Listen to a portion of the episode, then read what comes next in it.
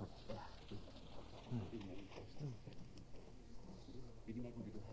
Som Nikolaj øh, nævnte, og der bliver nu øh, uddelt lidt øh, oversigt over, hvad jeg vil foretage mig, øh, samt øh, en sammenfatning af det, jeg var inde på i sidste time i går, øh, som lovet. Der er flere, der har været der at sige, at øh, det, jeg fortalte i går, det var på det nærmeste uforståeligt. Um, og, og, og det øh, gør mig da jo ikke direkte glad, vil jeg sige. um, hensigten var jo, at, at, at, at I skulle få lidt ud af det. Men øh, til, um, altså jeg må, jeg må sige, det er, um, det, det er vanskelige ting, det her. Det, det er øh, også for, for mig og for os, der arbejder med det, så, så er det simpelthen øh, en, en ny måde at tænke på. Øh, jeg har læst en, øh, en, en, en bog, hvor et af, af overskrifterne var øh, i et kapitel, at virkeligheden har ændret sig i menneskers hoved. Hvordan når vi den? Det er sådan set det, der er problemet.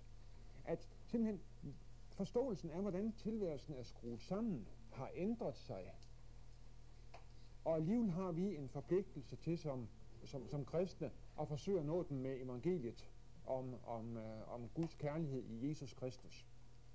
Altså det er den der ændrede virkelighed, som jo gør, at det for os alle sammen øh, er, er komplicerede ting, det her. Og når det så bliver øh, endda kommer ind på sådan noget som øh, erkendelsesteori og, og virkelighedsforståelse og, og andre filosofiske øh, problemstillinger, så, så er det simpelthen vanskeligt. Og jeg beklager, øh, hvis jeg fik dobbelt så lang tid, øh, så kunne jeg måske øh, have, have kogt det lidt ned og forklaret det øh, lidt mere kort og oversat alle begreber. Men det har jeg altså ikke mulighed for øh, med den tid, der er til rådighed, og med det projekt, som, som jeg er i fuld gang med her. Jeg kan ikke ændre det på så kort tid. Så jeg går videre øh, stort set ufortrødent. øhm, det vi skal i gang med nu, det er det, man kunne kalde den negative apologetik. I apologetikken, der uh, trosforsvaret, der taler man, øh, skiller man normalt med, mellem to ting. Nemlig den positive fremlæggelse af kristendommen. Alle de gode argumenter, der er for, at kristendommen faktisk er, er sand, og med den negative apologetik, øh, som normalt foretages først, øh, der forsøger man at underminere, så meget som det nu kan lade sig gøre, de indvendinger, som bliver rettet imod kristendommen. Viser, at nogle af indvendingerne ikke hænger sammen, at der er selvmodsigelse, øh, og, og ikke svarer til virkeligheden, osv. osv. Og det er altså det, vi nu skal øh, forsøge i relation til postmodernismens sandhedsforståelse. Se på, øh, hvilke indvendinger øh, kan der rettes imod postmodernismens sandhedsforståelse. Postmodernismen rummer nemlig både direkte og indirekte store udfordringer for den kristne tro. Og en vurdering af de udfordringers holdbarhed har derfor stor betydning. Og denne vurdering, som jeg nu vil foretage, øh, udgør dels en grundlæggende del af den kristne apologetik i en postmoderne verden, nemlig altså den negative apologetik. Dels vil det udgøre en præmis for det efterfølgende afsnit 5, argumentation for kristendommens sandhed i en postmoderne verden, som kunne kaldes den, den positive apologetik. Og den øh, den øh, vurdering, som jeg vil foretage, den foretages øh, med udgangspunkt i det, jeg var inde på øh, i går i sidste time, øh, om øh, et, hvor jeg prøvede at fremlægge et, et vurderingsgrundlag. At, og jeg vil så i øvrigt følge samme struktur, som jeg var inde på i, i går i kapitel øh, i, i første time, nemlig gå, gå igennem de enkelte punkter, øh, som øh, jeg mener, at modernismens sandhedsforståelse øh, rummer. En vurdering af postmodernismen kan synes en næsten overmægtig opgave. Øhm, både fordi postmodernismen ikke er en helt entydig størrelse, og fordi postmodernismen i dag kan forekomme næsten uovervindelig. Men hvad det sidste angår, så kan en enkelt historisk betragtning være fremmende for frimodigheden. I kristendommens første århundrede syntes den klassiske verdens tankegang ligeledes uovervindelig. Og for blot 50 år siden forekom den modernistiske tilværelsesforståelse uovervindelig.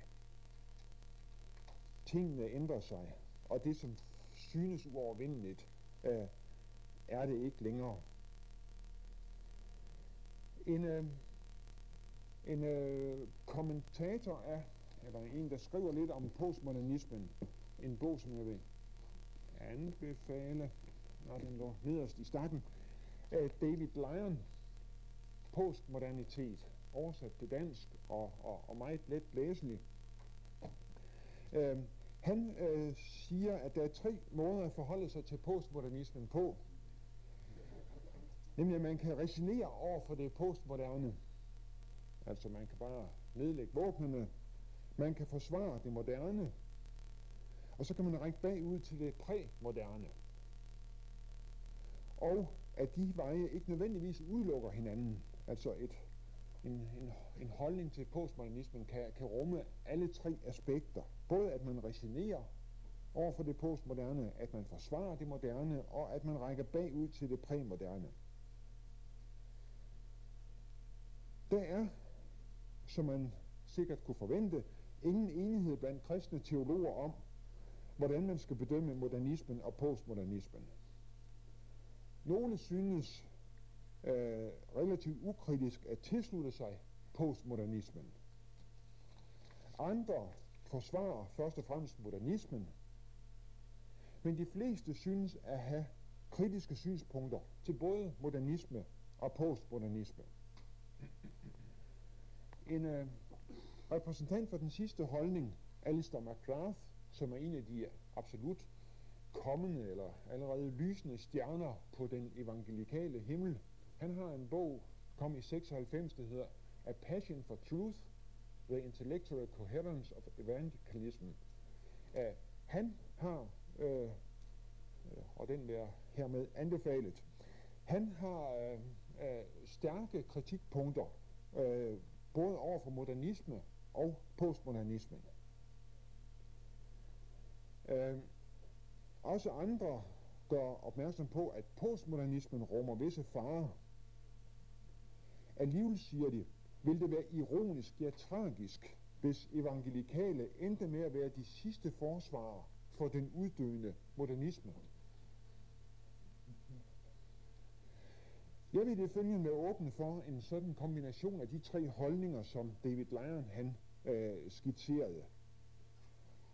Øh, altså at man kan kombinere øh, en vis modtagelighed for postmodernistiske anlægner en vis forsvar også for modernismen, og en vis tilbagevenden til præmodernismen. Så kan man spørge, hvad er målet for den her vurdering, som vi nu skal foretage af postmodernismen? Hvad er, hvad er hensigten? Jeg vil tro, at nogle enkelte argumenter, for eksempel dem om selvmodsigelse, som jeg vil på, påvise, at der findes i postmodernismens sandhedsforståelse, de måske kunne gøre indtryk på et postmoderne menneske.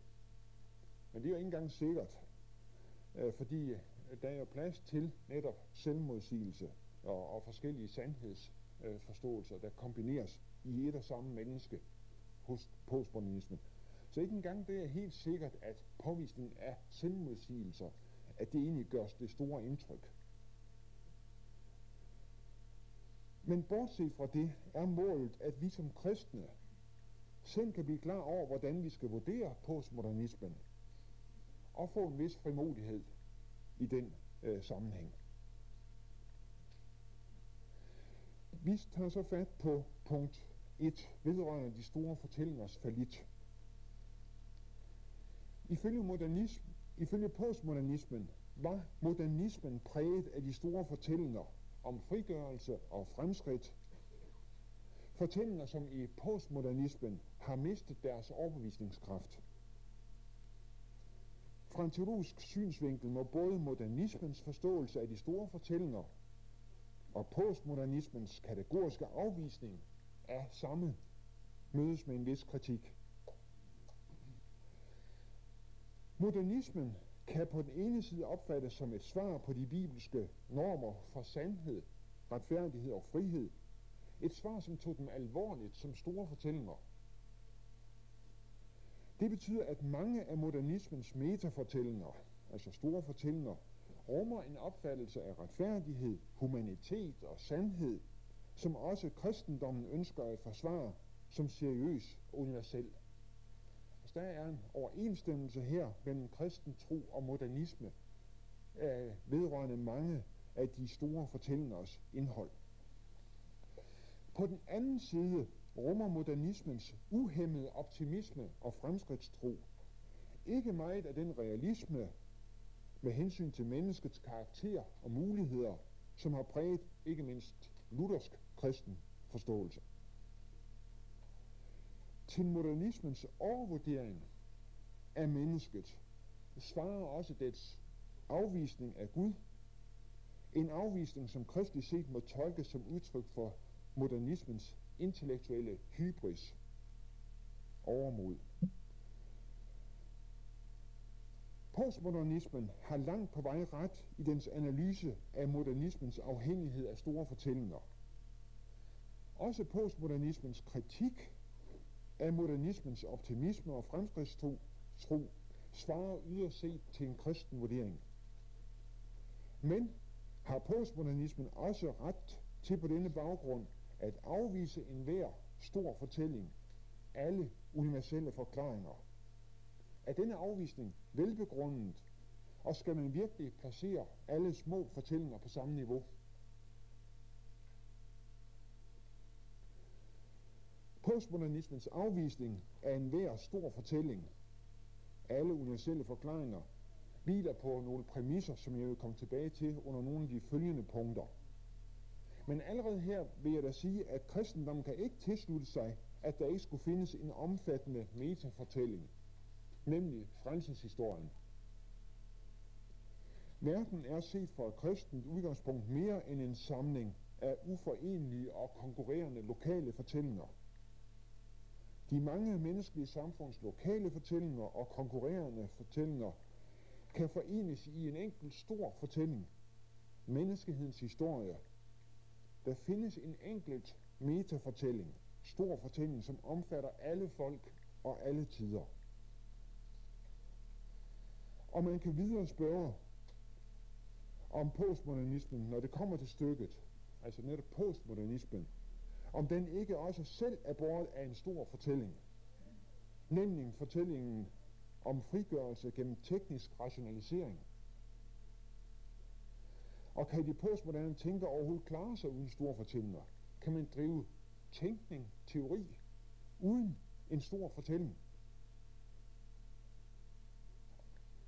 Og som vi skal se, bunder postmodernismens kritik af modernismen i en etik baseret på et synspunkt, som prætenderer at være absolut og universelt, nemlig at åbenhed, tolerance, er den grundlæggende norm Altså en form for absolut synspunkt. En form for metafortælling. Som nævnt er, modernism, er postmodernismen åben for de små lokale fortællinger, som den vil placere på samme niveau. Men ikke alle små fortællinger kan placeres på samme niveau. Eksempelvis fortællingen om Mor Teresa og fortællingen om Adolf Hitler – Rorty, han indrømmer, at han ikke har et rationelt svar på spørgsmålet, hvorfor så ikke vælge grusomhed?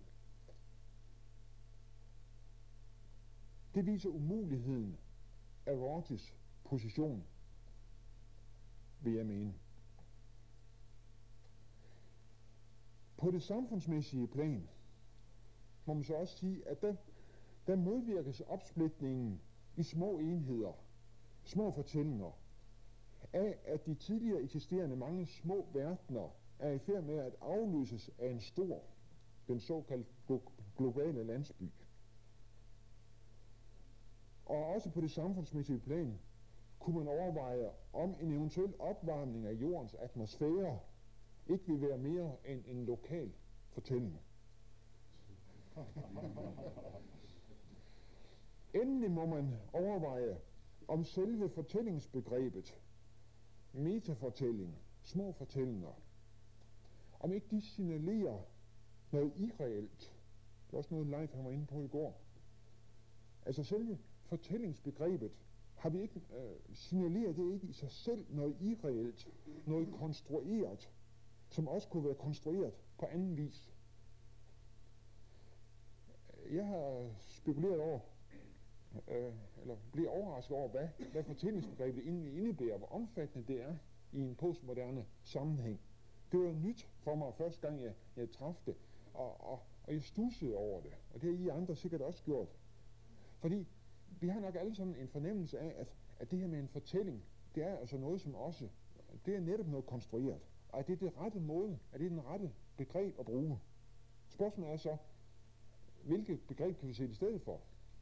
Og der har jeg ikke rigtig noget, jeg har, har spekuleret over, men jeg har ikke rigtig et, et det kunne vi snakke om bagefter eventuelt, findes der et bedre begreb, som kan bruges til det, som postmodernismen øh, benytter fortællingsbegrebet til at udtrykke.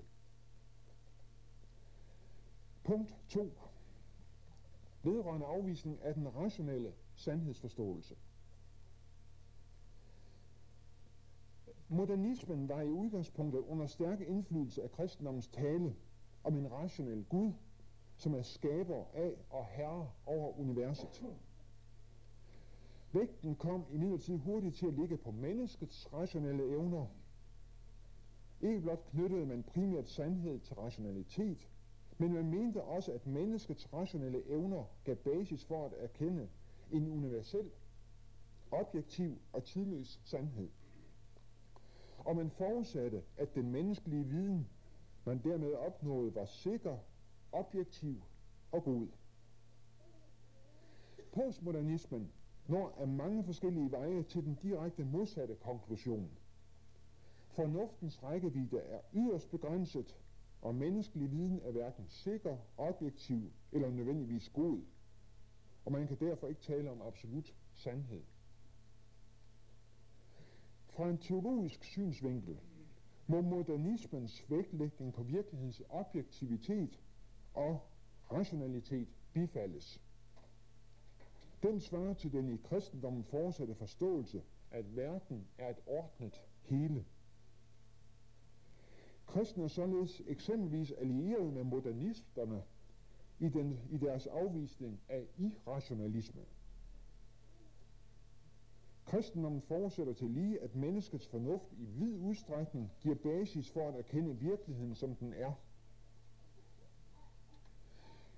Modernismens svaghed er i midlertid blandt andet overvurderingen af den menneskelige fornufts evne til at gribe hele virkeligheden. Det må bedømmes som hybris. Fra et kristent udgangspunkt kan man derfor tilslutte sig meget af den postmoderne kritik af den prætentiøse oplysningsrationalisme, som hævdede, at man kunne gribe sandheden sandt og med sikkerhed, hvis blot man anvender sine normale mentale evner. Denne tilslutning gælder også postmodernismens afvisning af modernismens forudsætning om, at viden er sikker, objektiv og god. Denne tilslutning skyldes imidlertid ikke, at vi fra kristens side bare tilslutter os postmoderne intellektuel ydmyghed, men bunder i en forståelse af syndens konsekvenser, både på det erkendelsesmæssige felt og i form af en forvrænget vilje. For så vidt som postmodernismen giver udtryk for den anførte kritik af modernismens hybris, hvor den hilses velkommen. Men postmodernismens generelle afvisning af tilværelsens og sandhedens rationelle karakter fører langt videre, end hvad en kristen skabelses- og syndefaldsrealisme giver basis for. Verden foreligger for en kristen tænkning som en skabt virkelighed, forud for mennesket, som erkender den. Og de bibelske skrifter forudsætter, at menneskets sanseapparat og fornuft i almindelighed er i stand til at give et korrekt billede af virkeligheden, samtidig med, at menneskets erkendelse af flere grunde er begrænset. Og det er Gud, som har skabt både mennesket, som skal erkende, og verden, som skal erkendes, der er garanten for vores erkendelses adekvathed. Altså sammenhængen mellem vores erkendelse og den verden, der skal erkendes. Når vores erkendelse ikke bare er afspejlende, men også skabende, hvad øh, jeg mener, øh, Kant har ret i, at der er også et skabende element i, øh, i, i menneskets erkendelse. Så muligheden for overensstemmelse mellem, det, men mennesket, det billede vi får som erkendere, og, og, og verden som skal erkendes, hviler dybest set i Gud. Udover denne teologiske modsætning mellem postmodernismen og kristendommen, hvad den rationalistiske sandhedsforståelse angår, er der også rejst indvendinger af logisk art. Flere evangelikale jagttager af postmodernismen har indvendt, at postmodernismen med sin tale om, at der ikke findes en absolut sandhed, men en række lokale sandheder gør sig skyldig i en selvmodsigelse. Sætningen, der findes ingen absolut sandhed, eller sandheden er, at der ikke er nogen sandhed, kommer til at fungere som en absolut sandhed. Men hvis den påstand er sand, så er den jo ikke sand, for det findes ingen sandhed. Og det betyder, at postmodernismen befinder sig i en selvdestruerende fælde. Selv et så uskyldigt spørgsmål som er postmodernismen sand, er et spørgsmål, som postmodernister har yderst vanskeligt ved at besvare.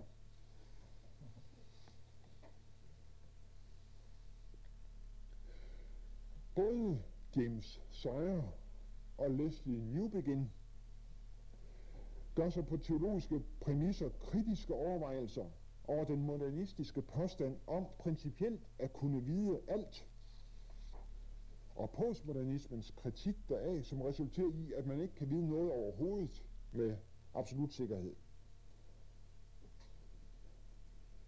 Sire, han fremhæver efter en beskrivelse af Nietzsches kritik af Descartes udgangspunkt, cogito ergo sum, og det er altså det, som er, øh, hvad skal vi sige, den, øh, det rationelle, den udgangspunkt for, øh, for, for modernismen. At øh, Descartes, han tager udgangspunkt i, øh, i dette, at han tænker, alt kan betvivles, siger Descartes, og alt bør betvivles. Er det så muligt at finde overhovedet noget, som står fast? Jo, siger Descartes, der er en ting, der er sikker, det er, at jeg tænker, altså er jeg. Og derfor, øh, derudfra bygger han så sin verden. Og det er sådan set øh, i en vis forstand øh, øh, modernismens erkendelsesmæssige begyndelse. At man fra at have taget udgangspunkt i Gud, i, i præmodernismen, så tager man udgangspunktet i det erkendende menneske i modernismen. Men Nietzsche han påviser, at det resulterer overhovedet ikke i filosofisk sikkerhed. Han, han underkaster Descartes resonemang en analyse, som formentlig er træffende og ødelæggende. Og det betyder, at det ikke er muligt overhovedet at opnå filosofisk sikkerhed for noget som helst. Men spørg Sejr, øh, hvorfor skulle vi også have det? Er selve forsøget på at opnå filosofisk sikkerhed for vores tænkning og tro, er det ikke afgudstyrkelse? søger vi ikke at sætte os selv i Guds sted. Kun Gud kan vide med sikkerhed, og det er fordi han er alvidende. Han ved alting udtømmende. Filosofisk sikkerhed forbliver et guddommeligt træk.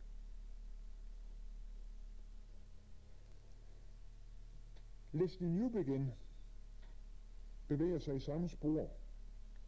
Han siger, at vi søger efter en sikker viden, vi mennesker. Men vores søgen har ikke samme uskyld som dyrets nysgerrige søgen. Vi søger en sikkerhed for os selv, som vi ikke er tiltænkt at have. Fordi den eneste sikkerhed, som vi er skabt til, er sikkerheden i Gud og i hans frie nåde. Søgen efter vidshed, borte fra nåden, som karakteriserer det moderne menneskes tænkning, har medført en stærk usikkerhed, en dyb skepsis vedrørende muligheden for at kende sandheden. Vi er efterladt indelukket i os selv. Vi kan ikke få sikkerhed over overensstemmelse, hvis man vil se bort fra Gud, overensstemmelse mellem det, vi tænker, og verden uden for os selv. Og han finder, at der er en dybtgående ironi i dette. Nemlig at tilbagefaldet til nihilisme og narcissisme er resultatet af søgen efter ubetvivlig kundskab, til forskel for den kundskab, som hævdes at kunne opnås ved tro på den guddommelige åbenbaring. Altså, man søgte efter absolut sikkerhed, og endte med ikke at kunne vide noget som helst.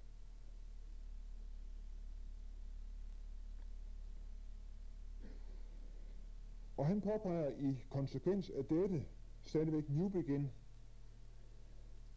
øh, at hvis det virkelig er en kendskærning, at Gud er alle tings ophav, også vores, så må alle krav på viden, som begynder andre steder, ende i forvirring.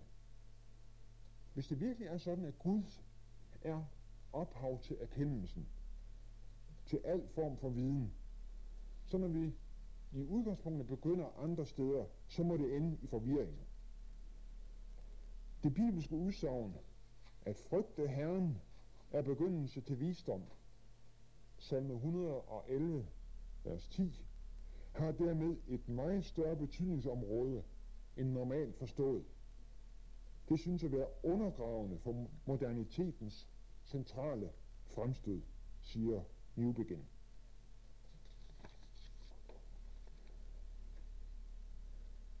Lidt om den antirealistiske, kontekstafhængige sandhedsforståelse, punkt 3. Mens modernismen ikke blot fortsatte en realistisk, objektiv forståelse af virkeligheden og erkendelsen, men også udbyggede den til en teori om, at mennesket kan gribe virkeligheden som helhed, og med sine beskrivelser kan afspejle den, forkaster postmodernismen alt dette – vi møder simpelthen ikke en verden, som er derude. Men vi konstruerer verden med de begreber, vi anvender om den, mener postmodernister. Og denne konstruktion er kontekstafhængig. Virkeligheden bliver dermed en social konstruktion, og forståelsen af sandhed er også kontekstafhængig. Der findes derfor ingen absolut sandhed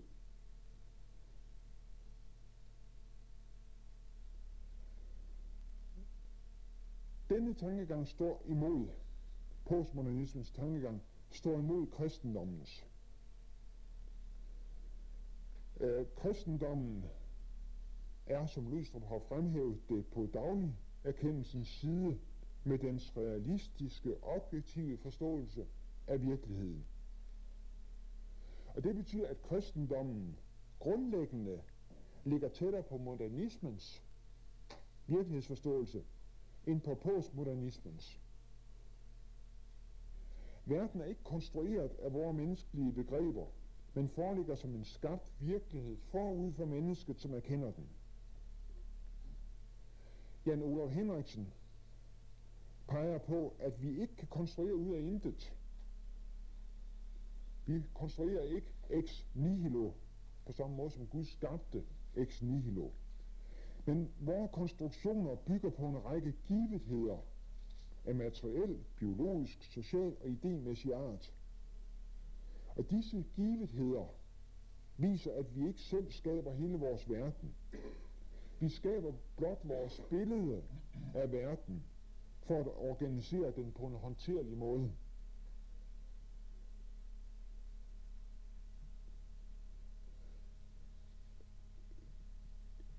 Det her er en kritik af postmodernismens virkelighedsforståelse. På den anden side kan kristendommen tilslutte sig postmodernismens afvisning af, at mennesket, blot det bruger sin normale udrustning, på ret måde kan gribe virkeligheden som helhed. Men kristendommens argumenter for denne afvisning er ikke sammenfaldende med postmodernismens. Kristendommens afvisning skyldes nemlig, at mennesket som skabt er begrænset, og at det efter faldet til lige er en sønder. Man kan altså gøre tingene op forløb på den måde, at hvad virkelighedens realitet og objektivitet angår, står kristendommen tæt på modernismens opfattelse. Hvad angår skepsis med hensyn til menneskets evne til at opnå en total og sand erkendelse af denne virkelighed, står kristendommen tæt på postmoderne opfattelse.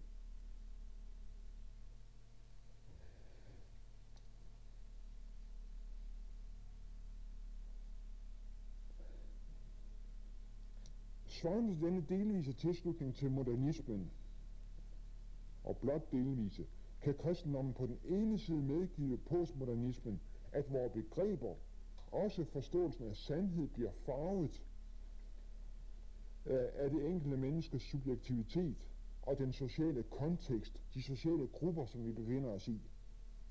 På den anden side må kristendommen afvise, at, den, at der dybest set ikke findes en absolut sandhed. For eksempel i den elementære forstand, at et konkret udsagn kan svare til virkeligheden. McGrath han gør sig også nogle overvejelser om, hvis han nu fremsætter den påstand, at den amerikanske uafhængighedserklæring blev til i 1789, og ikke i 1776, som den faktisk blev, om en påstand, øh, som at den amerikanske uafhængighedserklæring blev til i 1789, om, den, øh, om ikke det er muligt at påvise, at, at den er fejlagtig, og dermed der er noget, der er sandt, og noget andet, der er løgn. Og det mener han, at det er. Han har en længere argumentation for det. Men øh, øh, altså for eksempel historisk, historisk sandhed, er det ikke muligt at påvise det øh, øh, med, med sikkerhed.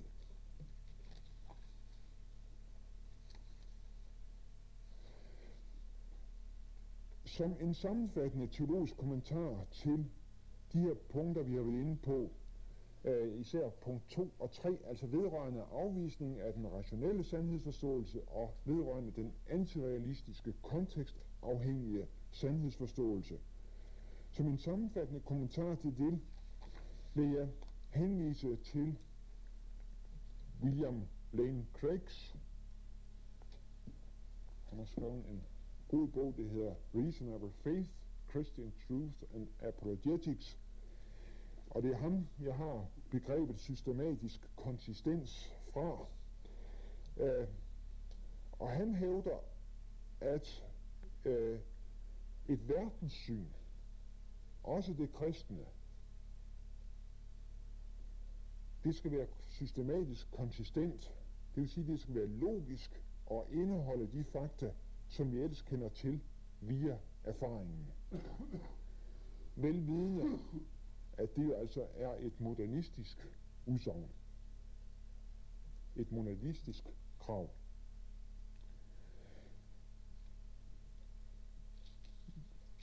Vedrørende den pragmatiske sandhedsforståelse.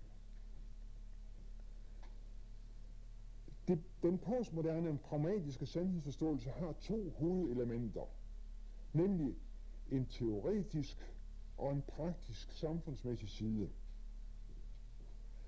Den teoretiske side går ud på, at førende postmodernister peger på, at sandhed ikke blot er en menneskelig konstruktion, farvet af den sociale kontekst, men også er et middel til, til magt, ja vold. Det gælder også den vestlige modernistiske erkendelsesteori. Man må derfor spørge efter, hvad og hvem som er blevet marginaliseret, gjort tavse og undertrykte i de konkrete konstruktioner af sandhed, i de konkrete sandhedsregimer.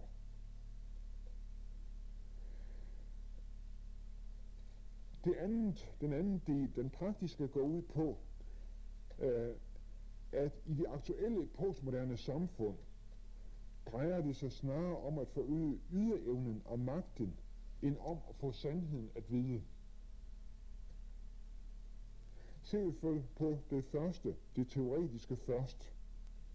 Så har postmodernismen formentlig ret i, at modernismens store fortællinger, den sandhedsforståelse og dens realistiske erkendelsesteori, har øvet, mål, har øvet vold mod dem, øh, som stod udenfor.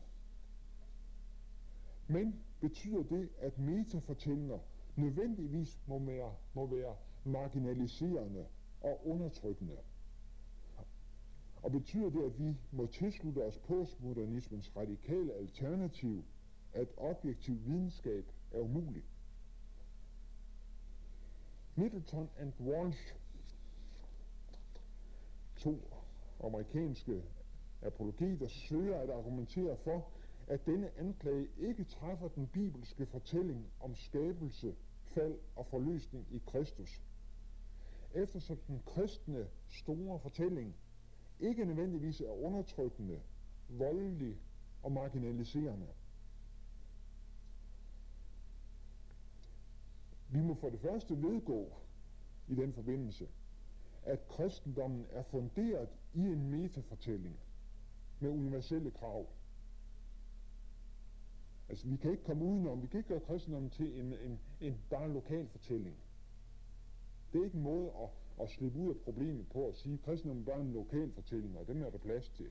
Vi må indrømme, siger de her øh, amerikanere, at øh, kristendommen er funderet i en metafortælling, en universelle krav. Ja, øh, der, der findes ikke nogen større fortælling, mere omfattende fortælling.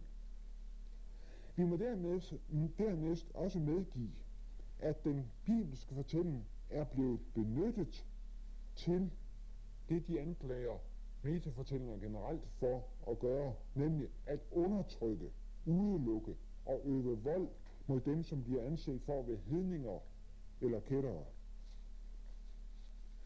Der er dog, fremhæver Middleton og Walsh, der er dog mindst to antiautoritære faktorer i Bibelen, nemlig følsomhed for lidelse og vægtlægning på Guds omfattende, skabende hensigt. Den Gud, som skildres i, de bibelske, i den bibelske metafortælling, er den suveræne skaber, som har magt til at opfylde sit formål om shalom for sin skabning. Et formål, som indbefatter befrielse af de undertrykte og magt til de marginaliserede. Og det påviser de så igennem med en række øh, steder igennem både Gamle og Nye Testamente, at det faktisk er, er, er noget af det kendetegnende ved den bibelske fortælling. Denne her øh, øh, tagen sig af de, ude, de udstødte, øh, øh, lindren øh, for, de, øh, for de lidende. Milton og vores rejser to spørgsmål. For det første er den her forståelse bibelsk legitim, og det mener jeg, den er. For det andet imødegår denne forståelse den postmodernistiske anklage om totalisering og vold. Og de svarer selv, at den har potentiale til det, men ikke nødvendigvis har denne effekt. Det afhænger af vort liv som kristne, som levende breve, der fortsætter Jesu gerning til en lidende og delt verden. Og siger de efter at have argumenteret for øh, den, den bibelske metafortællings øh, anti-autoritære og anti-undertrykkende øh, øh, mulighed. De siger, at det er den eneste postmoderne apologetik, som det er ved at bekymre sig om. Altså dette, at vi som kristne fortsætter Jesu gerning til en lidende og delt verden. Og dermed er vi allerede inde på noget af det, som bliver et hovedpunkt i næste time.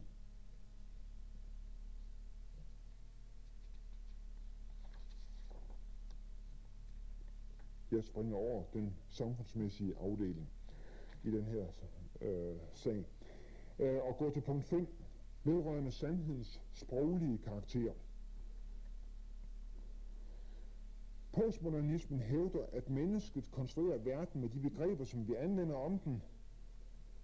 Man afviser i den forbindelse, at der findes en uafhængig virkelighed, imod hvilken sprogs nøjagtighed kan bedømmes. Dermed løsnes sandheden fra verden og bliver et rent sprogligt fænomen. Dette bliver et spørgsmål, om det overhovedet giver mening at tale om sandhed.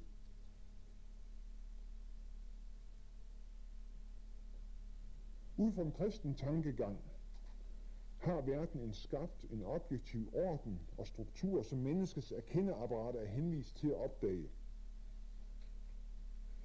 Og som det menneskelige sprog mere eller mindre klart kan afspejle. Og det betyder, at postmodernismen i dens radikale, dekonstruktivistiske form må afvises. Man kan også udtrykke det på den måde, at sandhed, så vidt som jeg overhovedet kan se det, sandhed ikke må referere blot til en indre sproglig virkelighed, men også til en ydre, ikke sproglig virkelighed.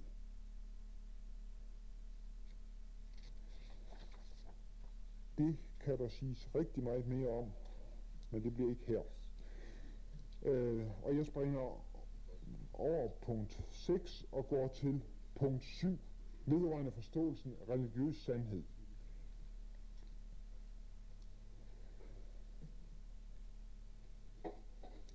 Vedrørende forståelsen af religiøs sandhed. Modernismens opdeling af tilværelsen i en videnskabelig sfære, hvor man kunne tale om sandhed, og en ikke-videnskabelig sfære, hvor man ikke kunne tale om sandhed, men bare om meninger og synspunkter, har haft ødelæggende konsekvenser for kristendommen. Skønt denne opdeling af tilværelsen er blevet nedtonet med postmodernismens generelle sandhedsrelativisme, medfører det ikke en egentlig ny forståelse af religiøs sandhed. Postmodernismen hævder stadigvæk på, stadigvæk på linje med tidligere modernisme, at der findes ikke en absolut universel sandhed på det religiøse område. Og en konsekvens heraf, som mange drager, er, at forskellige former for religiøs pluralisme og relativisme øh, er forskellige former for religiøs pluralisme og relativisme, som igen er nært knyttet til tanken om alles frelse. Fra en teologisk synsvinkel må det medgives, at vi her i verden er vidner til en kamp mellem forskellige konkurrerende fortællinger og fortolkninger. Men vi kan ikke medgive, at de alle er lige gyldige eller lige ugyldige. Vi tror, at de konkurrerende fortolkninger kan vurderes efter kriteriet, som transcenderer dem alle. Og som kristne tror vi, at dette kriterium er fortællingen om Guds handling i Jesus Kristus.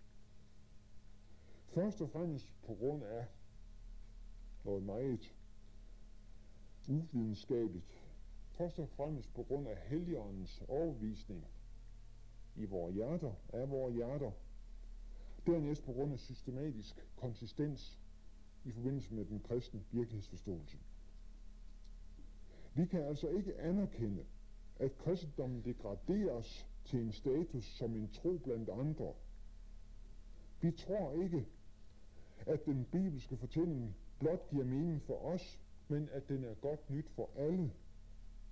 Den udgør opfyldelsen af alle folkeslags længsler og hien. Den læmeliggør sandheden, sandheden om og for alle mennesker. Udfordringen til kristendommen bliver derfor for det første at argumentere for den religiøse pluralismes uholdbarhed. Eller mere specifikt for, at der findes en objektiv, universel religiøs sandhed, og for det andet at argumentere for, hvorfor netop kristendommen er sandheden. Og den her argumentation vil i en vis udstrækning kunne trække vækster på tilsvarende argumentation, som allerede er foretaget i modernismen. Altså vi står ikke her over for noget helt nyt, men øh, noget, som man allerede har argumenteret for, og problemstykker man også har kendt til i modernismen. Overfor den religiøse relativisme kan kristen apologetik for det første argumentere for, at religionerne ikke, når det kommer til stykket, er ens. For det andet for, at de menneskeligt set ikke er lige gode. Hvad det første angår, at de ikke er ens, er der en amerikaner i, i en bog, der kom sidste år, Reason for the Hope Within. Det er en række amerikanske filosofer ansat på forskellige amerikanske universiteter, som besluttede dengang de var studenter, at når de engang fik fast stilling, så ville de skrive en apologetik, hvor de jævnede alle, ah, det som jeg sagt, men hvor de i hvert fald tog stilling til en række af de indvendinger, som de havde mødt imod kristendommen. Og nu, i 96, var de alle sammen ansat ved forskellige universiteter, og så gik de sammen igen, og så skrev de en bog, Reason for the Hope Within. Og det er i øvrigt meget lovende, at der er i hundredvis af amerikanske filosofer, som er blevet kristne, eller kristne, som er blevet filosofer og ansat for forskellige steder ved amerikanske universiteter. Og det her, det var en lille udpluk af dem. Så der er virkelig grøde og hjælp at hente fra den kant. En af dem, øh, han øh, gør opmærksom på, at øh, den religiøse pluralismes opfattelse, nemlig at alle religioner, når det kommer til stykket, er ens, dybest set, er i konflikt med de fleste, om ikke alle traditionelle religioner, og altså ikke blot er i konflikt med den eksklusive kristendom.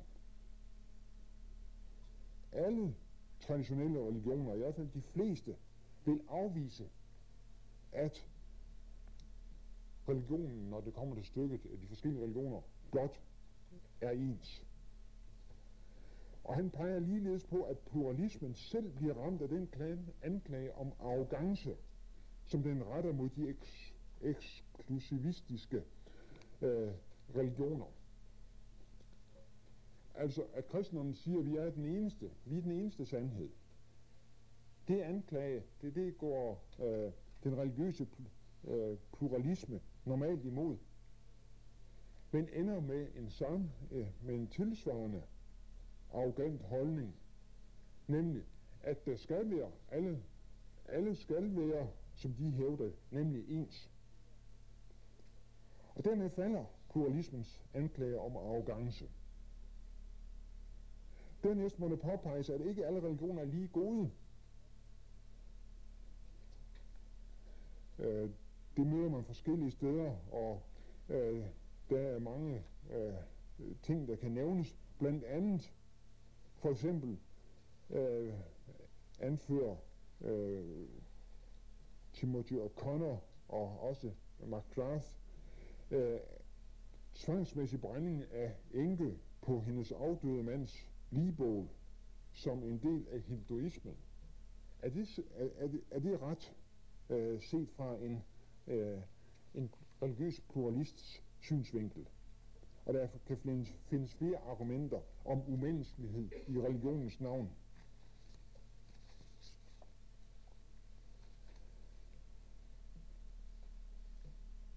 Kristendommen honorerer efter min bedste overbevisning William Lane Craigs krav til en troværdig tilværelsesforståelse, systematisk konsistens.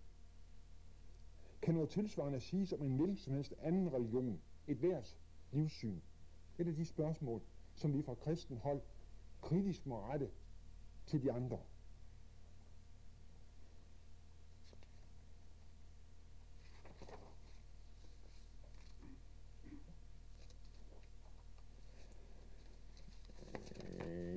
Ja, vi holder pause. Som nævnt opstod postmodernismen ikke mindst som en reaktion på modernismens falit på det etiske område. Hiroshima, Auschwitz, de, de bioetiske problemer, volden i samfundet, er alt sammen udtryk for den menneskelige fornufts etiske falit. Som en konsekvens af mistilliden til den menneskelige fornuft og til de store fortællinger, og som følge af, at mennesket står uden en endegyldig moralsk instans over sig, står det postmoderne menneske frit på det etiske område. Det betyder dog ikke, som vi har været inde på, at postmodernismen er etisk indifferent. Modstanden mod de store fortællinger skyldes jo ikke mindst deres undertrykkende potentiale, og vægtlægningen på de små fortællinger og på åbenhed og tolerance har tilsvarende til hensigt at forebygge undertrykkelse. Også David Lyon øh, peger på, at førende postmoderne teoretikere mere og mere giver udtryk for etiske anlægner. Alligevel er det måske på det etiske område, at postmodernismen er mest sårbar. Indvendinger på dette område er talrige og ligger til dels i forlængelse af de indvendinger, som jeg allerede har været inde på i forbindelse med punkt Øh, 4, den pragmatiske sandhedsforståelse. Habermas, Jürgen Habermas, er en af dem, som fra ikke-kristen hold, fra modernistisk side, har rettet de mest tungtvejende indvendinger mod postmodernismen. Øh, det, som er relevant i den her sammenhæng, det er, at han er bange for, at den postmoderne indstilling repræsenterer en vende sig bort fra politisk ansvarlighed og en vende sig bort fra bekymring for lidelse. Andre, også fra kristenhold, Middleton and Warns for eksempel, har indvendinger, som ligger på linje med Habermas's. De mener, at kristne må være kritiske over for adskillige elementer i postmodernismen, ikke mindst i dekonst dekonstruktivismen. Øh, de fremhæver blandt andet, at det ikke er klart, om der efter postmodernismen bliver andet tilbage end anarkistisk pluralisme, politisk kynisme og kulturel og moralsk lammelse. Alistair McGrath fra Oxford stiller sig yderst kritisk også til postmodernismens undergravelse af sandhedsspørgsmålet på det etiske område. Han spørger, øh, er fascisme lige så sand og velbegrundet som demokratisk frihedskamp? Man kan overveje den person, som lidenskabeligt og alvorligt mener, at det er udmærket at brænde enker levende på hinduistiske begravelsesbål, eller det menneske, som argumenterer for, at det er helt forsvarligt at gase millioner af jøder under naziregimet. Sådan overbevisninger kan givetvis være sande for dem, de mennesker, der hævder det. Men spørger McCrath, kan de tillades at passere uanfægtet? Er de lige så velbegrundede som overbevisninger, så som at man bør leve i fred og tolerance med ens naboer, inklusiv jøder? Den moralske alvor ved sådanne spørgsmål fungerer ofte, siger han, som en intellektuel parallel til en murbrækker, med det resultat, at visse synspunkter simpelthen ikke kan tillades at være sande. Der må være nogle kriterier, nogle regler for bedømmelse, som giver mulighed for at udelukke bestemte synspunkter som uacceptable. Ellers vil postmodernismen vise sig at være ukritisk og naiv, en yngleplads for den politiske og moralske selvtilfredshed, som tillod opkomsten af det tredje rige i 30'erne. Og McGrath han fortsætter med at påvise, at Foucault han har gjort sig til talsmand for at afskaffe selve forestillingen om objektiv sandhed og objektiv moral. De er blot udtryk for magtstrukturer. Foucault er derfor også ude af stand til at tilbyde en normativ standard, ved hvilken man kan sondre acceptable sociale regimer fra uacceptable totalitære regimer – Foucault kan på denne baggrund bedømmes, siger Mark Rath, som en moralsk og politisk anarkist. Og alligevel kan en objektiv norm påvises i Foucaults skrifter, nemlig at undertrykkelse er forkert, og at frihed må foretrækkes frem for undertrykkelse. Det er tilfældet på trods af, at Foucault kraftigt har afvist at henvise til generelle normative principper som en integreret del af sin metode. Og hævder McGrath, postmodernismen som helhed er sårbar på præcis det samme punkt, som Foucault er det. Altså at de under neden har normative, generelle principper, som de bruger i kritikken af andre, men som de ikke har øh, logisk basis for at have ifølge deres eget system. Og kan man videre spørge, hvis alle sandhedsudsagn blot er skalkeskjul for undertrykkelse, hvilken status har da Foucaults og postmodernismens sandhedsudsagn? Maclar konkluderer, at postmodernismen på dette punkt lider af en indre selvmodsigelse. Vi har været inde på det samme for Rogers vedkommende. Han er ikke i stand til at, og begrunde, hvorfor man skal bekæmpe nazisme eller stalinisme. Og det ubehag, som mange postmodernister føler ved postmodernismens etiske konsekvenser, er, siger Marx et vigtigt udgangspunkt for en kristen apologetisk insisteren på, at sandhed for det første betyder noget, og for det andet, at sandhed er tilgængelig. Så så har vi et udgangspunkt, mener han, for at komme lidt øh, i bund, øh, når det drejer sig om sandhedsspørgsmålet. At sandhed altså for det første betyder noget, og for det andet er tilgængelig.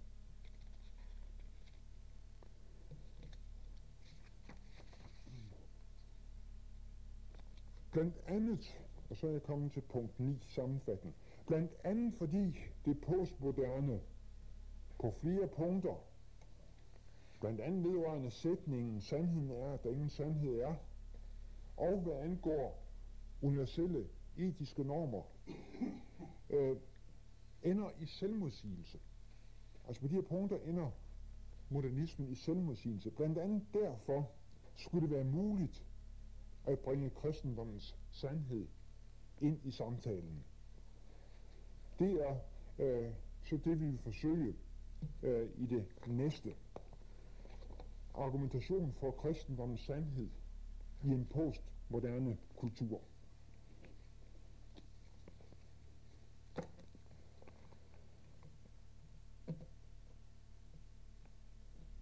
der er situationen altså den, jeg tidligere har beskrevet, at virkeligheden har ændret sig i menneskers hoved. Hvordan når vi den? Øh, kristendommens stilling er set fra en vis synsvinkel ikke afgørende forandret med skiftet fra modernisme til postmodernisme. Det er stadig illegitimt at tale om absolut religiøs sandhed. Men denne uforandrede stilling er kun til syneladende. I modernismen havde kristen apologetik mulighed for at henvise til, at kristendommen hviler på kendskærninger, som det er muligt i en vis udstrækning at dokumentere historievidenskabeligt osv. Dermed honorerede kristendommen et udtalt krav fra modernismens side, og flyttedes i samme grad, som den kunne demonstrere dette, i samme grad fra den blot religiøse sfære til den videnskabelige sfære. I postmodernismen giver en sådan flytning ingen hjælp, eftersom også den videnskabelige sfæres sandhedsbegreb er blevet relativeret, som vi har været inde på flere gange.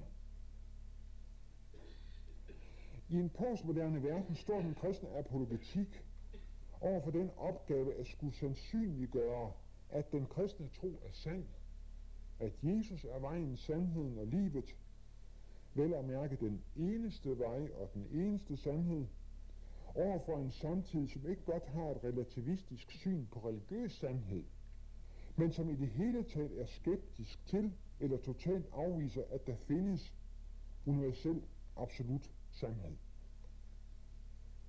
Spørgsmålet er, om, om kristendommens sandhed, forstået som absolut sandhed, kan forsvares under disse omstændigheder, og hvordan det i givet fald skal gøres.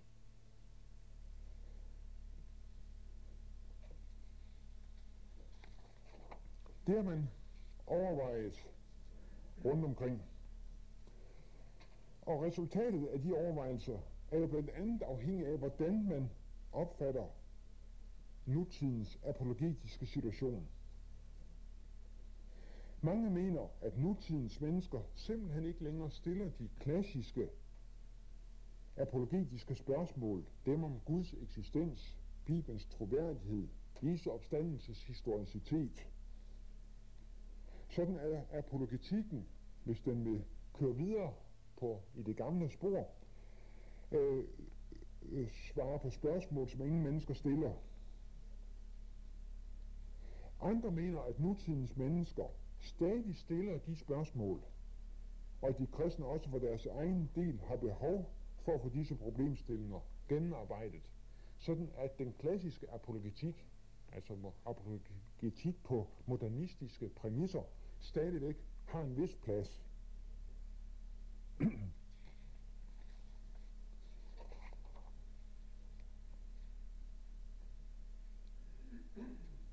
Jeg mener kunne skældne mellem fem forskellige former for tilgang til den her problemstilling, og det er dem, som er skitseret op øh, med punkterne Apollo 1, 2, 3, 4, 5 nedad. Øh, og den her opstilling, den er skematisk og tager ikke højde for, at der blandt tilhængere af position 2 også skal findes en åbenhed for synspunkter inden for position 3. Altså at man kan kombinere apologetik med modernismens redskaber med øh, forskellige former for øh, postmoderne apologetik.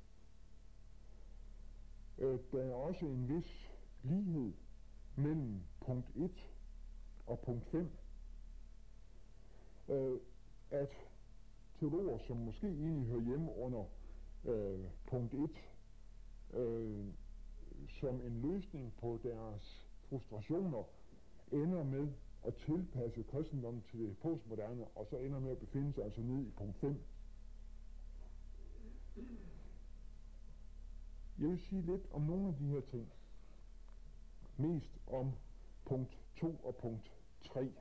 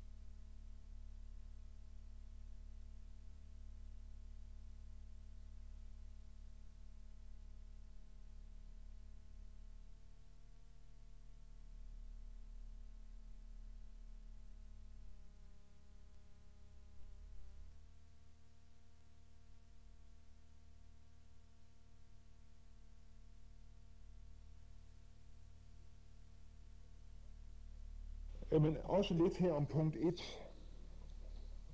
Der er selvfølgelig ret mange i de apologetiske bøger, som jeg har, har, har beskæftiget med, som uh, indrømmer, at apologetik er umulig i en postmoderne kontekst. Men det er ikke let, øh, eller rettere sagt, det er ikke vanskeligt at, at, at forstå, hvad der kan være baggrund for, at man mener det, at apologetik er umulig i en postmoderne kontekst. Nemlig en vægtlægning på den religiøse pluralisme kombineret med åbenhedens dyd, at det gør det umuligt i vor tid at hævde eller forsvare kristendommen som en absolut, universel og eksklusiv sandhed.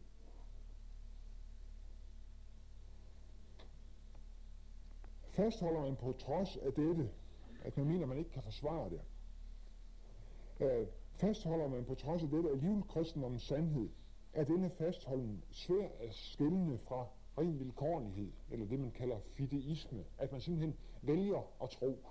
Der findes ikke nogen logisk begrundelse for det, men man, man kaster sig simpelthen ud og tror. Karl Barth bliver af nogle øh, betegnet som repræsentant for dette synspunkt for fideisme. Og jeg tror i hvert fald, det er rigtigt, at kristne, hvis de vil hævde kristendommens sandhed, står i valget mellem enten fideisme, eller vilkårlighed, eller i en eller anden form for begrundelse og argumentation for kristendommens sandhed. Og dette også gælder i en postmoderne kultur.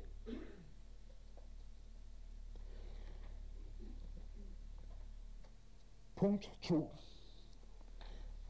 Denne position er kendetegnet ved, at man mere eller mindre mener at kunne drive apologetik med modernismens redskaber, som intet var hent.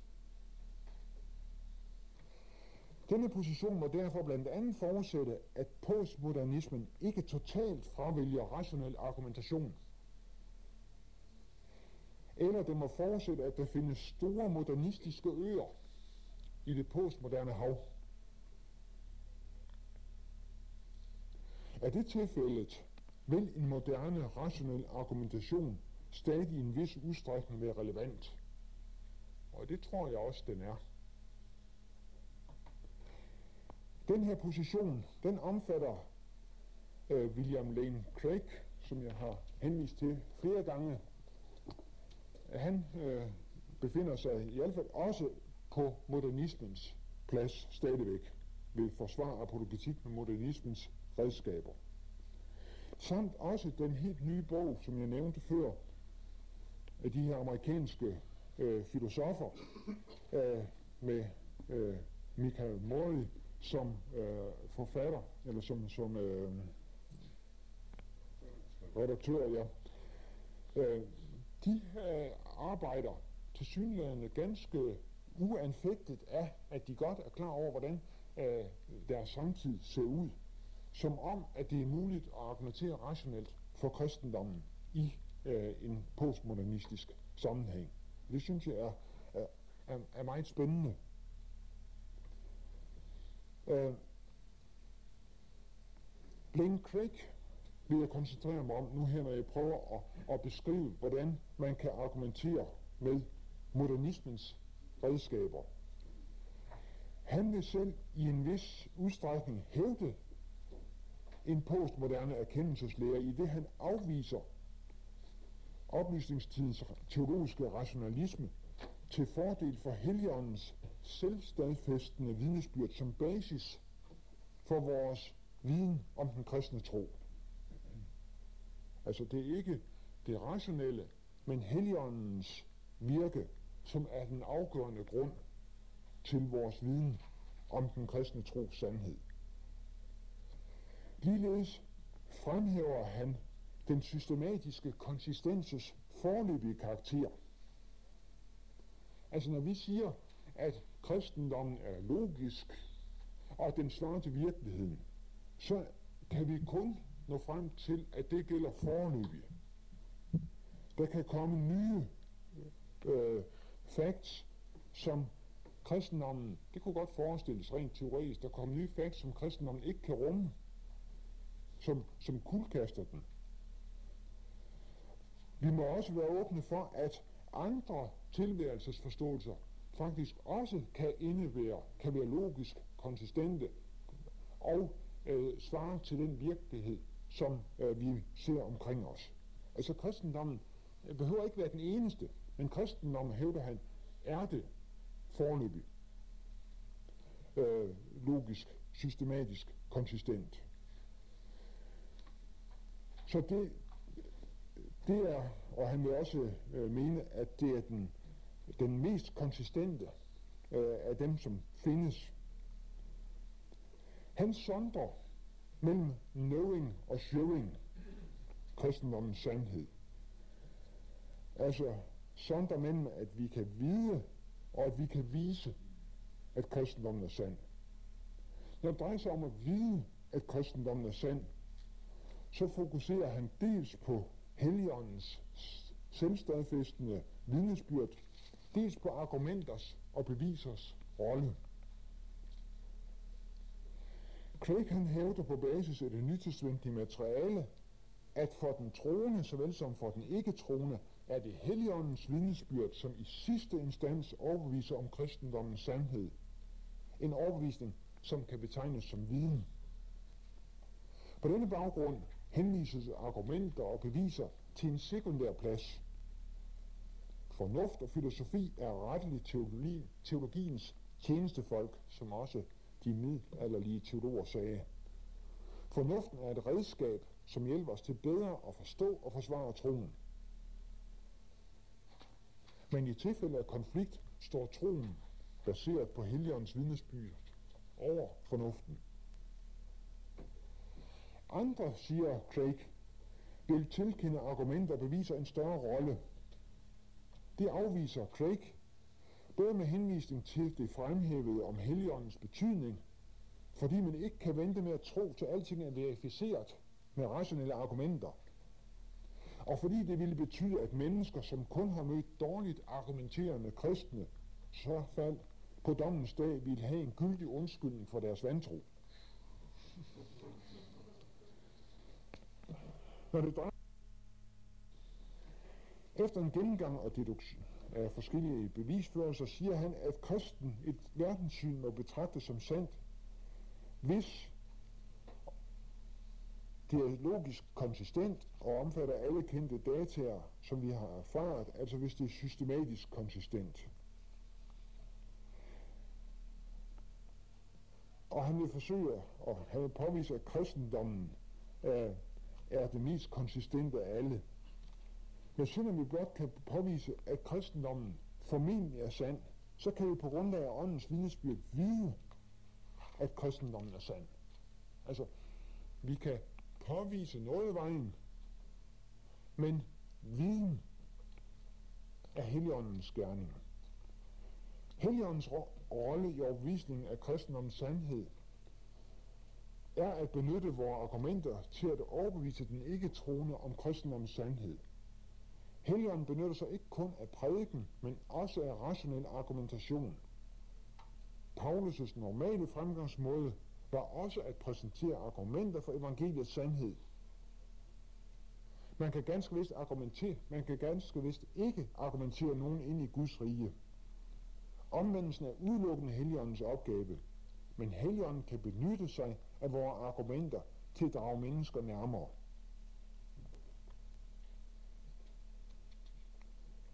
Altså, vi ved med andre ord, at kristendommen er sand, primært på grund af helgernes sted, selvstadfæstende vidnesbyrd, og vi påviser, at kristendommen er sand ved at påvise, at den er systematisk konsistent.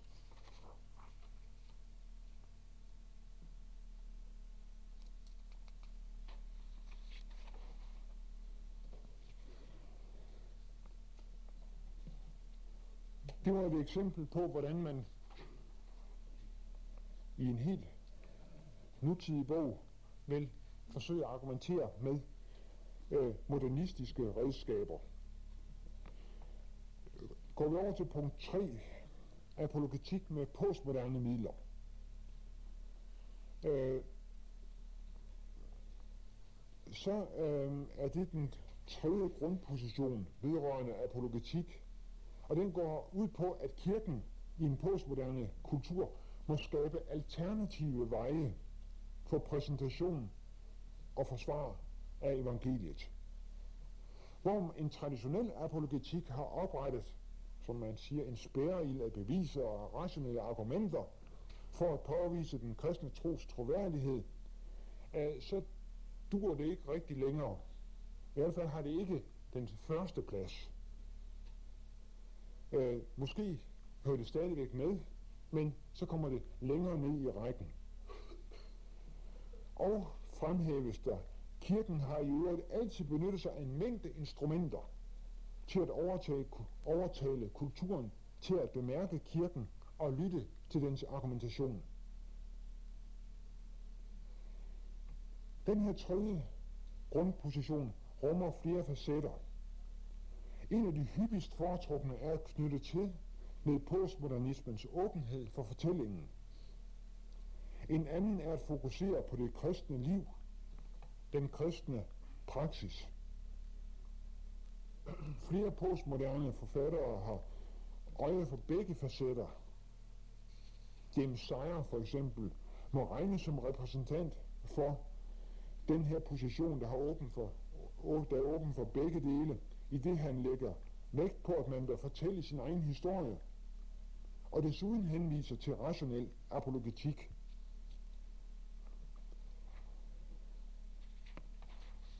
Centralt i den her form for tænkning er paradoxalt nok opfattelsen af mennesket som en helhed, som må tiltales som sådan. Øh, øh, øh, stort set alt, hvad jeg har læst om det her, lægger vægt på, at postmoderne øh, mennesker vil opfattes som helhed, ikke bare som rationelle væsener, men øh, som, som, som hele mennesker, og at en øh, apologetik, som skal have øh, gennemslagskraft, derfor må have mange facetter og, og tale til hele mennesket. Og det synes jeg er lidt paradoxalt, når man ellers tager i betragtning, at øh, postmoderne, for mig at se, har et meget øh, stykkevis og delt liv. Men måske er det netop det, der gør, at de har brug for at høre noget andet. Øh, de, de har en eller anden, de, de, er, de, de har en utilfredshed ved den her postmodernismens ulidelige lethed, som jeg øh, øh, citerede i går. De her redskaber, det kristne liv, den kristne praksis, fortællingen, de er jo ikke nye i kristendommens historie. Men de får større betydning nu, end de har haft i modernismen. Og deres rolle bliver nu genstand for filosofisk gennemtænkning. Vi ser først på punkt A, apologetik i form af fortælling. Her tager man udgangspunkt i den kendskærning, at mennesker er historiefortællere, som søger at finde historier til at give mening til deres eget liv og menneskeslægtens saga, og at det er en udbredt opfattelse, at fortælling er det bedste redskab til at fortolke virkeligheden. Den grundlæggende postmoderne holdning til tro er, at tro, som passer for en person, er god for vedkommende. Ingen tro, ingen fortælling er imidlertid mere privilegeret end andre. Åbenheden for gyldigheden af hvert menneskes personlige historie betyder, i det mindste i teorien, at enhver skulle være i stand til at have sin egen historie og være fri til at fortælle den. Men er der så flere, der peger på, her gælder det så også om at fortælle ens egen kristne historie på den mest overbevisende måde. Og her er nogle måder bedre end andre. At evangelikal apologetik må lægge lige så meget vægt på retorik som på fornuft. Her fik jeg den tanke, vi måske kunne arrangere et kursus med Jan Lindhardt. Blot hans teologi ikke fuldt med i købet. Ja. James Sire hører til de apologeter, som knytter til med postmodernismens åbenhed for fortællingen. Hans bud på, hvordan man kan forsvare kristendommen ved at fortælle en sandsynlig fortælling, går ud på tre, eller har tre underpunkter. Nemlig, at man må fortælle sin egen kristne fortælling. Man må fortælle Jesu fortælling. Og man må fortælle en fortælling, som Jesus gjorde. Altså de tre underpunkter gør han, peger han på, og jeg vil lige se lidt nærmere på den. Man må fortælle sin egen kristne fortælling. Det er der plads for i postmodernismen. Og den tankegang er jo ikke ny. I vækkelseskredse i Danmark øh, har, der været, har det været et yndet tale mod at sige, at de kristne er verdens bibel. Det, det, vi, vi er de ene, det er den eneste form for bibel, de læser. Det er vores liv. Øh, og i anden Korintherbrev, der øh, siger Paulus også, at I er selv det brev, der så skrevet i vores hjerter, og som kendes og læses af alle mennesker, så det er klart, at I er et Kristusbrev, der er blevet til ved vores tjeneste, ikke skrevet med blæk, men med den levende Guds ånd, ikke på tavler af sten, men i hjerter, på tavler af kød og blod. Øh, vi må, det er der plads for, vi må fortælle vores egen kristne fortælling, og gøre det så godt, så overbevisende, så helt støbt som muligt. For det andet, man må fortælle den bibelske fortælling, Jesu fortælling. Mange har i tidens løb gjort den erfaring, at Jesu fortælling har stor overbevisningskraft. Den tyske teolog Adolf Schlatter, han hævdede, at ser man på beretningerne om Jesus, så opstår den overbevisning, at de er sande. Og det er der mange andre, der har oplevet det samme. Andre, og det er helt rimeligt, ser Jesu fortælling i sammenhæng med den store kristne fortælling, med knudepunkterne, skabelse, fald, forløsning og fuldendelse. Her udgør det jo i midlertid et, et, et grundlæggende problem, at Jesu historie netop indgår i dermed i en metafortælling. Og metafortællinger efter postmodernistisk opfattelse altid undertrykkende, voldelige og marginaliserende. Men som vi har været inde på, søger Middleton og Walsh at påvise, at det ikke nødvendigvis er tilfældet med den kristne metafortælling. Det skulle altså være muligt at, at fortælle hele den bibelske fortælling med Jesus fortælling i centrum, uden at nødvendigvis at blive beskyldt, og i hvert fald med, med argumenter for, at det ikke er rimeligt at blive beskyldt for øh, undertrykkelse og vold. En anden mulig vej kunne i den forbindelse være argumenteret for, at kristendommen er en fortælling, som faktisk fungerer bedre, er mere omfattende, fungerer bedre end nogen anden. Det er selvfølgelig vanskeligere at gennemføre. Men det er i hvert fald ikke vanskeligt at give eksempler, som kan give os frimodighed. Eksempler på mennesker, som også tænkende mennesker lige fra Anselm til C.S. Lewis, som har fundet, at tingene faldt på plads, da de tog den kristne fortælling til sig, som den fortælling, de byggede på. Selvfølgelig er der ting, der står kristendommen imod. Men det vil gælde enhver livsanskuelse. Og der er færre ting, vil jeg mene, som står kristendommen imod, end en hvilken som helst anden livsanskuelse, uden jeg har gået dybt ind i dem alle sammen.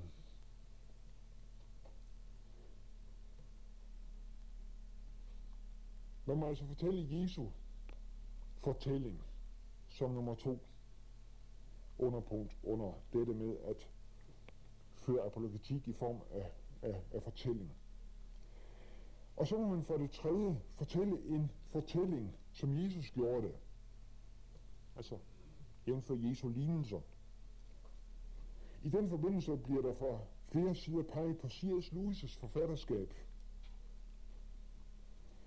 Der er flere, der antager, at det ikke vil være C.S. Lewis' direkte apologetik, den som vi møder i bøgerne Mere Christianity, Miracles og The Problem of Pain, som appellerer stærkest til postmoderne mennesker, som de gjorde i modernismen. Men snarere hans Narnia-bøger og science fiction-trilogi, her møder vi en fremstilling af den kristne verden, som appellerer til skønhed, symmetri, helhed. Og den forbindelse kan jeg ikke være med at, at knytte til ved noget, Louis han siger et sted, nemlig at der er brug for, der er ikke så brug for mange flere øh, apologeter. Der er derimod brug for kristne, der skriver skønlitteratur. Og så kan man få, få til, der er brug for kristne filminstruktører, og så videre, og så videre. Øh, kristne sangskrivere, grupper, øh, musikgrupper, og så videre. Det er at fortælle, gå videre og fortælle en historie, som Jesus gjorde det. En, en ny historie, men med kristen baggrund.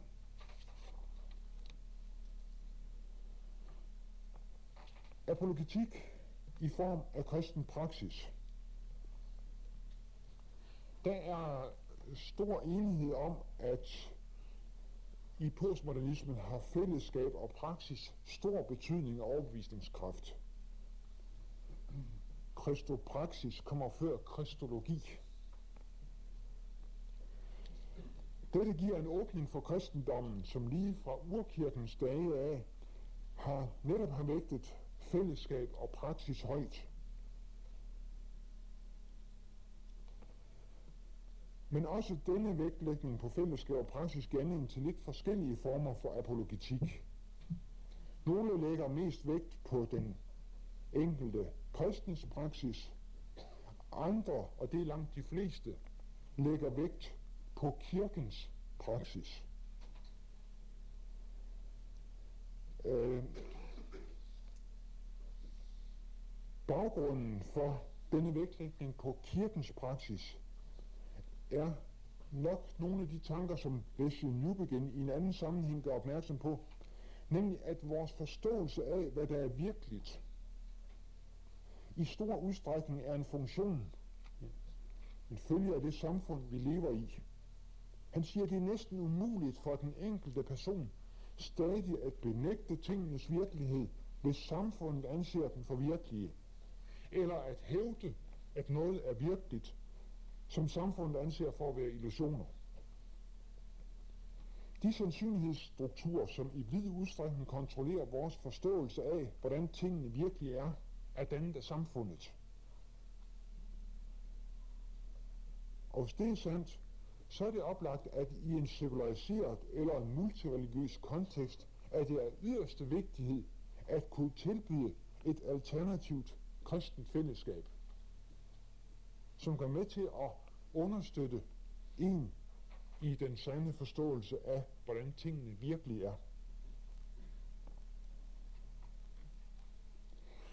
Denne her vægtlægning på kirken, i modsætning til den enkelte, udgør noget nyt i forhold til den moderne apologetik. En moderne apologetik opfattede mennesket som et, et enkelt væsen, som øh, kunne argumenteres til øh, tro, i hvert fald hen i retning af tro, øh, øh, som enkelt person. Postmoderne apologetik lægger i stor grad vægt på kirken, gruppen. Det er med til at give det kristne liv, det kristne vidnesbyrd, kød og blod. Appellen må være bred, må klinge sammen med hele det menneskelige selv, og ikke kun en enkelt isoleret dimension, som man gjorde, da man bare appellerede til fornuften. Og i den forbindelse øh, nævnes der tre, fors- øh, fem forskellige elementer øh, hos en, der hedder Holding, ja, Hollinger, The Church Apologetic. Han nævner fem forskellige elementer i denne her øh, øh, praksistænkning. Nemlig for det første fortællingen, for det andet rationel apologetik, for det tredje den rituelle og symbolske dimension, for det fjerde den kristne livserfaring, og for det femte moralsk liv. Nogle af de her ting viser, at der er glidende overgang mellem de her ting, vi jeg har stillet op her, øh, som øh, i forskellige punkter. Og jeg vil derfor også nøjes med at se på punkterne 4 og 5. Den kristne livserfaring og moralsk liv. Vægtlægningen på den kristne livserfaring ligger jo helt i tråd med den bibelske sandhedsforståelse, øh, som går ud på, at sandhed først er sandhed i bibelsk forstand, når det udmyndter sig i liv.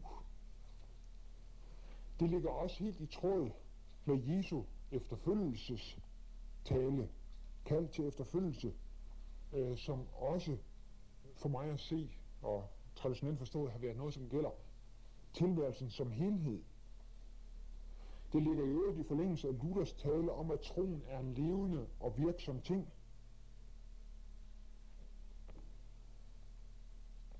Det kristne liv er fra Guds side tænkt som et helhedsliv. Og det, det liv, både som enkeltperson og som menighed, har apologetisk funktion. Hertil kommer også karismatiske oplevelser, under, øh, som vi øh, også må sige, kan have apologetisk funktion.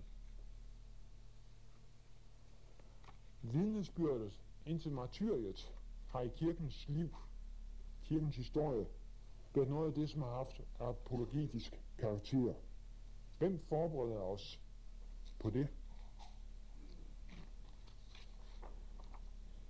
Det femte punkt herunder øh, under punkt 3, øh, nemlig den, det moralske liv, øh, er en udmyndning af punkt 4 for så vidt, nemlig at den bibelske sandhedsforståelse, at det sande møde med Kristus udmyndter sig i etisk liv.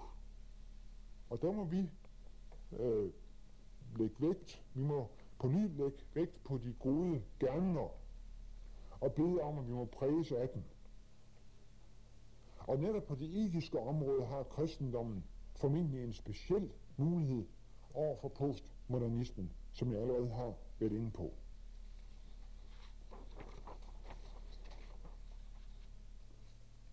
Punkt D. Nej, punkt, ja, punkt D, den autoritative forkyndelse. Jeg springer over både punkterne C og E og nøjes med at sige lidt om den autoritative forkyndelse. På Jesu tid gjorde det indtryk, at han talte med myndighed. Og det har det gjort lige siden. Og jeg tror ikke, vi skal underminere, nej, vi skal ikke undervurdere uh, denne mulighed. Vi skal ikke undervurdere denne mulighed i postmodernismen. Når mennesker kommer i krise, så kan de ikke længere leve på synspunkter og meninger. Spørgsmålet er, hvad er egentlig den mening, den sandhed, jeg kan leve og dø på? Her har kristendommen et klart svar. Nemlig meningen med et hvert, liv, et hvert menneskes liv er evigt fællesskab med Gud. Det er hele tilværelsens formål, og det er hvert enkelt menneskes formål. En forkyndelse af det autoritativt, tror jeg, har gennemslagskraft, også i postmoderne sammenhænge. Ikke mindst når mennesker er i krise.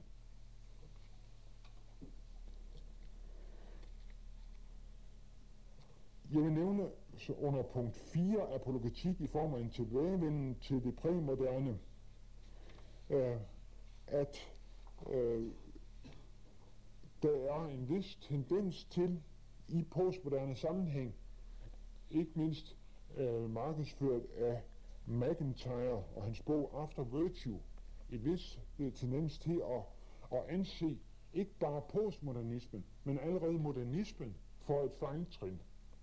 Og at løsningen er at vende tilbage til det præmodernistiske. Han står, vi står ifølge McIntyre i valget mellem Nietzsche og Aristoteles. Mellem ingen moral eller Aristoteles' moral. Og øh, hans synspunkt er, at moderniteten er fejltagelsen, og Aristoteles er modgiften. Øh, også andre tænkere, Foucault og Derrida, og ser med venlige øjne faktisk på den klassisk græske etik. Og en postmoderne filosof som Levinas fremholder det typisk, han er jøde, øh, han fremholder det typisk præmoderne synspunkt, at etik aldrig kan begrundes teoretisk. Det må altid komme udefra, fra den andens, altså Jæves, bryst. Og ham er der mange, der postmoderne øh, tænkere, der øh, tager udgangspunkt i Levinas. Også her må der altså være ansats for en kristen apologetik. For det femte, tilpasning af kristendommen til det postmoderne. Som, be, som påpeget stiller postmodernismen sig ikke afvisende til tilværelsens religiøse dimension. Godt religionen vil affinde sig med bestemte grænser. Det er derfor en attraktiv udvej for kristendommen, bevidst eller ubevidst, at tilpasse sig de her kriterier. Denne tilpasning kan ske og er også sket i tidens løb på utallige måder.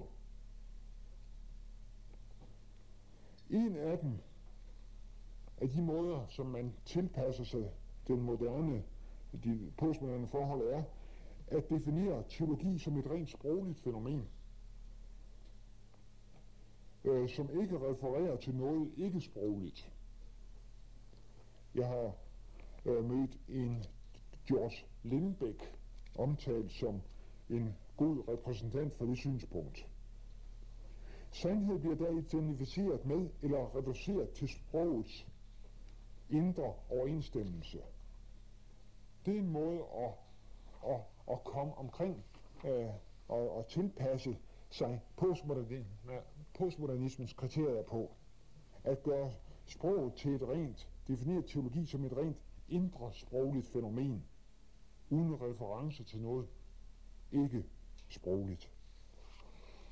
En anden vigtig øh, en anden vigtig udgave af den her tilpasning til øh, postmodernismen møder vi i den italienske filosof Gianni Vattimo, eller Vattimo. Han øh, øh, har udgivet en lille bog, der hedder Jeg tror, at jeg tror, øh, som øh, han siger skal være et øh, defensorat for de halvtroende. Øh, han omdefinerer kristendommen til det, han kalder den svage kristendom, med udgangspunkt i, at Jesus skal afkald og tog tjenerskikkelse på i Filipperbrev 2.7. Øh, Jesus, Jesu kinosis, Jesus selvydmygelse, er, er for ham nøglen til en omtolkning af kristendommen, øh, hvor øh, som anden betyder, at gudsforståelsen øh, bliver ændret. Vatimo, han tager ikke blot afstand fra forståelsen af Gud som voldelig, men også som transcendent. Det er kort sagt metafysikkens Gud, øh, som han tager afstand fra. Gud er ikke længere herre, men ven i Vatimos tænkning. Sådan er der, og det mener Niels Grønkær, som har udgivet den her bog, han mener faktisk, at den her tankegang er øh, tidstypisk, at en række ikke-kristne vender tilbage til kristendommen, men gør det på en måde, sådan at de omdefinerer kristendommen, så den passer med deres filosofiske forudsætninger. Altså en, en omskrivning, som den passer også til en postmoderne tankegang. Konklusion.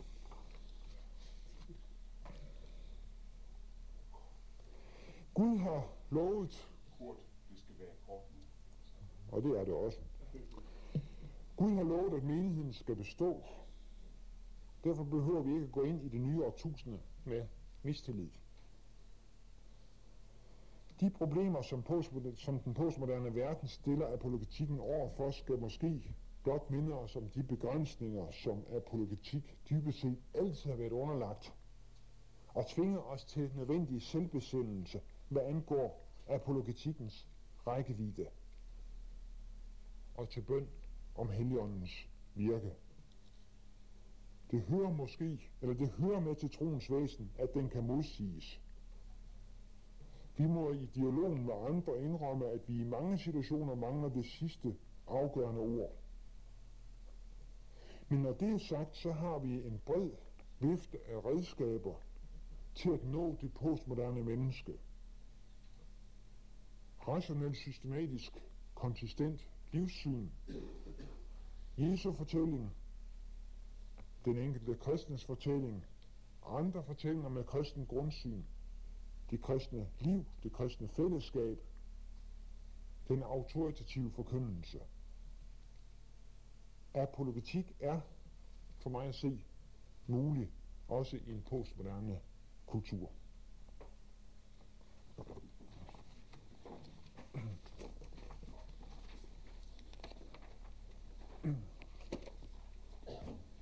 Man skal selvfølgelig ikke begynde at give udtryk for en usikkerhed, man ikke har. Men hvis man reelt har denne usikkerhed, måske også på postmoderne vis, jamen er min tro bare en fortælling den anden, så vær ved den. Øh, sådan at menneske ikke møder dig som den, der sidder deroppe og har magt over dig dernede. Øh, tag personligt som et vidnesbyrd. Øh, og så er det, som, øh, som jeg citerede Carsten Wang for i går, forkynd sandheden som en person. Vi har fremragende muligheder netop i, i Jesus-fortællingen for at skildre øh, sandheden på den måde, som gør indtryk på mennesket, nemlig mødet som øh, øh, i Gud mennesket i Jesus.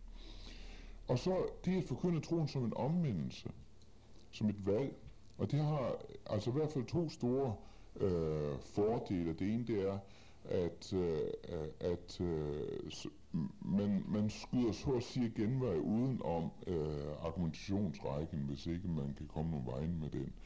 Øh, på eksistentialistisk vis sige, kan du ikke vide, så må du vælge. Øh, og, og komme til Kristus også som et tvivlende menneske. Øh, skilte troen som et valg. Men dermed også som et fravalg fravalg af alt andet. Og det er så den her erkendelse, som er det postmoderne menneske så uendelig meget imod, at det så også der i sker et fravalg af alt andet. Og så først til allersidst, i det omfang, det overhovedet lader sig gøre og bliver nødvendigt, ikke også, så øh, den gode argumentation, hvor man påpeger de faktisk absolutte de andres liv. Man påpeger selvmodsigelsen i relativismen, og så argumenterer man også erkendelsesteoretisk for nødvendigheden af objektiv sandhed og virkelighed sådan som Kurt har gjort det. Tak. Øh, der bliver lavet nogle flere, så øh, vi skal bruge 20 mere. Nå. Altså. Ellers så er der øh, mulighed for i første omgang afklarende spørgsmål til Kurt. Og øh, dernæst så kommentarer. Øh, I skal bare udnytte tiden. Det er nu, det skal ske. Jens? Jamen, jeg vil spørge om, øh, du nævner, at fortællingsbegrebet er utrolig omfattende. Og så siger du, at postmodernismen øh, gør op med den store fortælling. Og så det, som du så har sagt nu her, det er alligevel, at vi skal fortælle fortællinger for folk. Det kan de godt lide, men de kan ikke lide den store fortælling. Hvilken du ganske kort lige kunne redegøre for, hvad der er logisk i det. Mm-hmm. Er det netop, at det ikke er logisk? Der blev spurgt, hvis det der blev spurgt om, hvorfor fortælle øh, øh, Jesu fortælling, når postmodernismen har afvist store fortællinger. Øh, der kan man jo starte med at fortælle Jesu fortælling som en lille fortælling Øh, øh, fortælle om hans liv, hvordan han tog, og tog, øh, tog sig af mennesker og, og, og så videre, øh, og hvad han gav udtryk for, hvad hans udsagn om sig selv. Øh, og på et eller andet tidspunkt, så må man jo så gå videre. Øh, gå videre og, og, og, og, og indrømme, at den er en del af en større fortælling, nemlig hele den kristne frelseshistorie. Og det synes jeg, der kommer problemet sådan set ind. Øh, I et øjeblik, man gør det, øh, så bliver det til en metafortælling. Øh, en del af en metafortælling. Men der synes jeg faktisk, at, at det, som Middleton og Warnes har, har gjort opmærksom på, gør, at de indvendinger, som postmoderne normalt vil have over for metafortællinger, nemlig deres undertrykkende karakter, rammer ikke plet over for den kristne metafortælling. Og det dermed er muligt, i hvert fald på, på den led, øh, at fortælle en metafortælling, som skulle, skulle være øh, acceptabel også for postmoderne ikke-kristne. Ja, øh, der er faktisk øh, fem, der har bedt om at stille spørgsmål, så altså, I skal allerede nu være indstillet på, at jeg giver lige en mulighed for, at der bliver stillet de her spørgsmål, så vi ikke lige tager pause klokken kvart over. Øh, skal, er der nogen, der skal på, så må I meget gerne gøre det. Altså, det er klart, at vi har overskrevet tiden, men det er ikke særlig godt. Men jeg synes, det er en stor øh, chance for os også at få åbnet øh, gulvet for samtaler og spørgsmål. Øh, så forløbig så kører jeg på med listen her. Øh, Heidi er den næste. Det kan godt være, jeg er lidt tungnet, men jeg tænker, modernisten, han spørger, øh, hvad er sandhed? Og han har det spørgsmål, og så vil vi svare på det. Men hvad er det, du siger, postmodernistens spørgsmål er? Siger du, øh, at du inde på det her punkt med den autoritative forkyndelse? Så tænke, jeg, om du egentlig faktisk siger, jamen det spørger postmodernisten også om, og det er jeg nok ikke så sikker på. Det tror jeg, du har ret i. Uh, langt på vej spørger postmodernismen og postmodernisten ikke om det. Men i bestemte situationer spørger han, om det, der kommer livet simpelthen bag på ham, uh, eller døden. Uh, uh, og, og så stilles det spørgsmål også. Uh, hvad er uh, hvad er meningen med det? Har han ikke et andet spørgsmål, der mere presserende, som det må være også magtpolitik at komme til at svare på? det er tænkeligt. Hvad Hvilket? siger du selv? Kan, ja, ja, det er jo, altså, det er bare ud fra den tanke, at jeg vil jo gerne svare på det, han spørger om. Og for mig synes det som om, at han spørger ikke, han spørger ikke om, hvad er sandhed. Fordi det er ham ligegyldigt i første omgang. Og jeg, men jeg, jeg, nej, jeg har ikke svar. Jeg synes bare, det er... Øh, jeg Så hvad kan der bruges for mig? Er det ikke det, han gør? Okay, langt. Han, han spørger, hvordan får jeg det godt? Og hvordan slipper jeg for lidelse? Men så kan jeg heller ikke svare med at sige, nu skal du høre sandheden er. Det er sikkert, han, hvis sprog passer sammen. Nej, okay. Men vi snakkede også om, nej for jeg, altså i nogle situationer, så kommer han til at spørge, hvad er sandhed? Og det er netop, når han står som Pilatus og møder Jesus. Hvad er sandhed? Der dukker det op. Altså i den konfronterede møde med kristendommen måske. Men, men det er et skidt spørgsmål. Et skidt spørgsmål. Okay. Ja. Der har vi mand med essayet. Okay, her kapitulerer. Øh, den næste, der har bedt om ordet, det er øhm, øh, Robert. Kurt, når du øh, præsenterer de her tanker, så øh, øh, beskriver du primært tænker, altså de ting, du tager frem som pragmatisme og øh, sandhedsrelativisme, dem anvender du fra et intellektuelt niveau øh, med intellektuelle ligemænd. Din apologetik, hvem er det lige, den skal nå? Er det de få procent øh, meningsdannere i Danmark, som skriver filosofi og laver film og bøger og alt muligt andet, som sidder på universitetet herovre? Eller er det apologetik over for den almindelige dansker?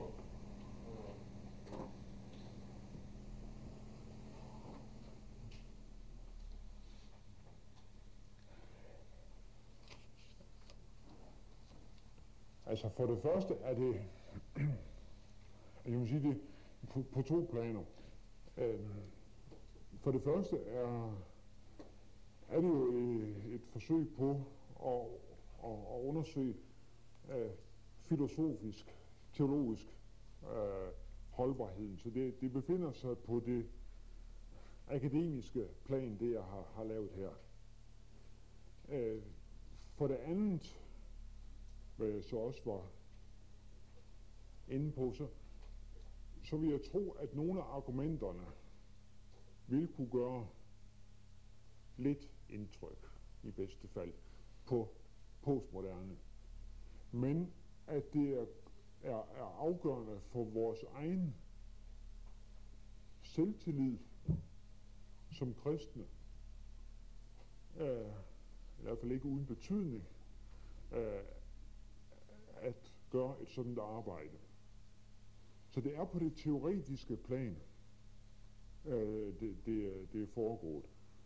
Og øh, mit håb er så, at, at med udgangspunkt i det, vil der være nogen, der får frimodighed og inspiration til at omsætte det mere til praksis, fordi det, øh, jamen, jamen, mit, mit arbejdssted, mit kontor heroppe først og fremmest.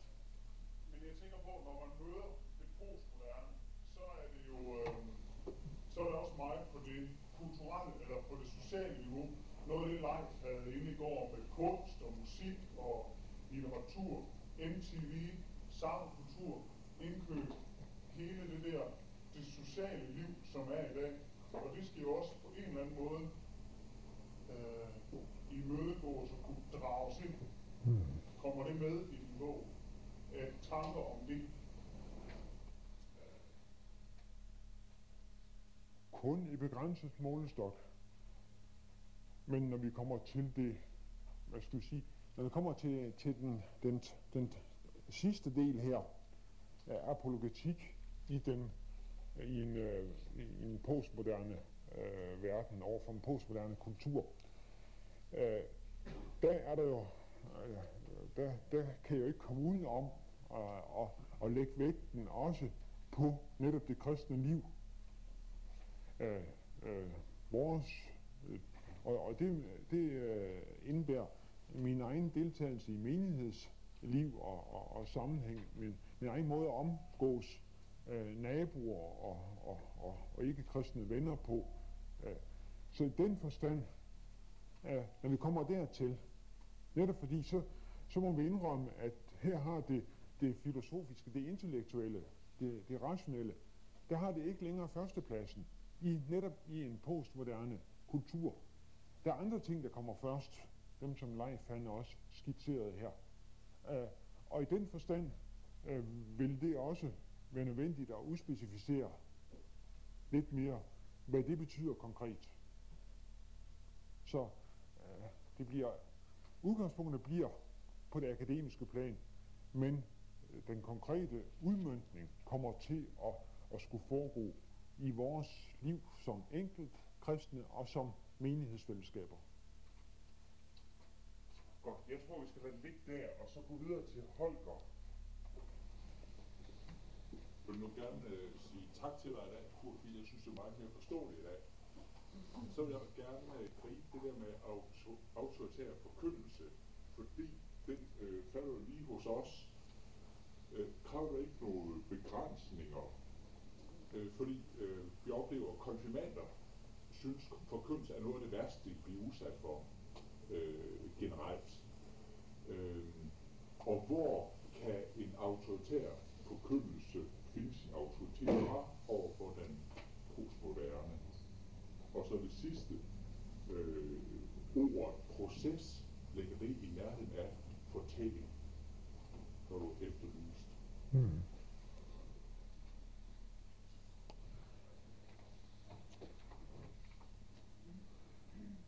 Altså det andet vil jeg starte med. Uh, hvorfor... Ja, prøv lige at gentage. Altså, hvor, hvor, hvor henter den autoritære forkynd, autoritative forkyndelse sin autoritet fra overfra, overfor Ja. Jamen, jeg er jo lidt ude på gyngende grund her, fordi jeg, jeg, jeg er jo ikke... jeg er ikke selv øh, forkynder sådan i, øh, i og, og har ikke så meget erfaring øh, i, i det. Men øh, min fornemmelse er, at også netop fordi i en verden, hvor, hvor, hvor, hvor alle kommer med meninger, men hvor ingen øh, siger noget og, og, med, og prætenderer, at det her det er sandheden.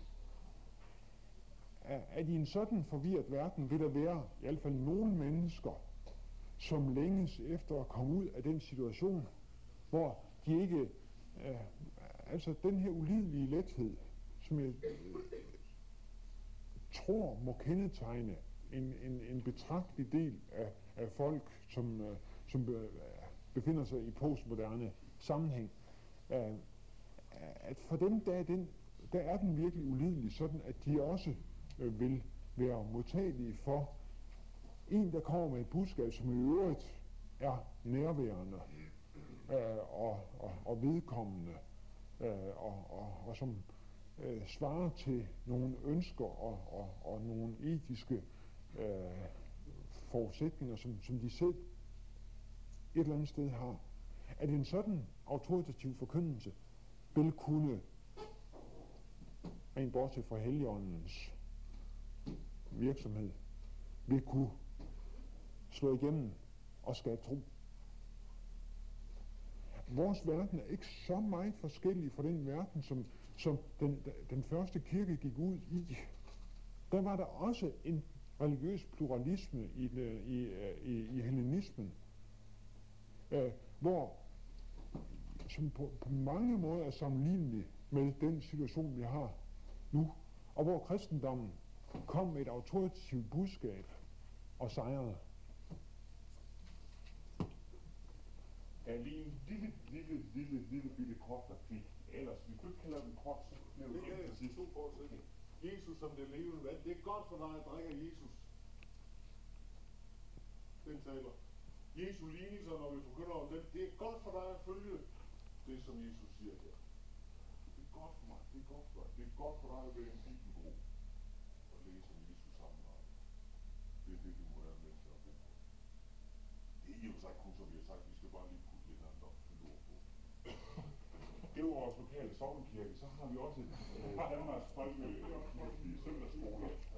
Lille, lille autoritative for, øh, forkyndelse ud af sin autoritet fra i det personlige vidnesbyrd. Det var det, jeg var inde på i formiddags. Jeg har set, jeg har oplevet, hvor vi mødte med medmennesker, og ikke mindst også mødte med konkurrenter og børn. Se, jeg er klar over, at vi kunne have 100 små korte replikker her, så det vil vi slet ikke engang prøve på. Men i stedet for vil vi tilbage til uh, spørgerækken Asger. Ja. Det var lidt øh, provokerende noget, du, du sagde, nemlig at i moderniteten, så argumenterede teologien. Og det gjorde den jo ikke. Altså, jeg mener, ting, Bultmann og Barth ville netop ikke argumentere. De sagde, teologi noget helt, helt andet. Og Gud kan vi slet ikke argumentere for, fordi så gør vi Gud til noget skabt. Så man afstod fra at argumentere.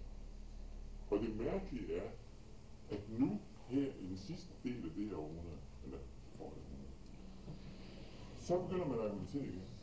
Det gælder Hanberg, det gælder Wittmann, det gælder Kreasen, som ligesom er den forgangsfolken her i landet. De siger, at vi skal på banen igen og argumentere over for det almindelige menneske, og vel at mærke argumentere. Så tænker jeg, er det fordi, de bare er bagefter, som teologien altid er bagefter?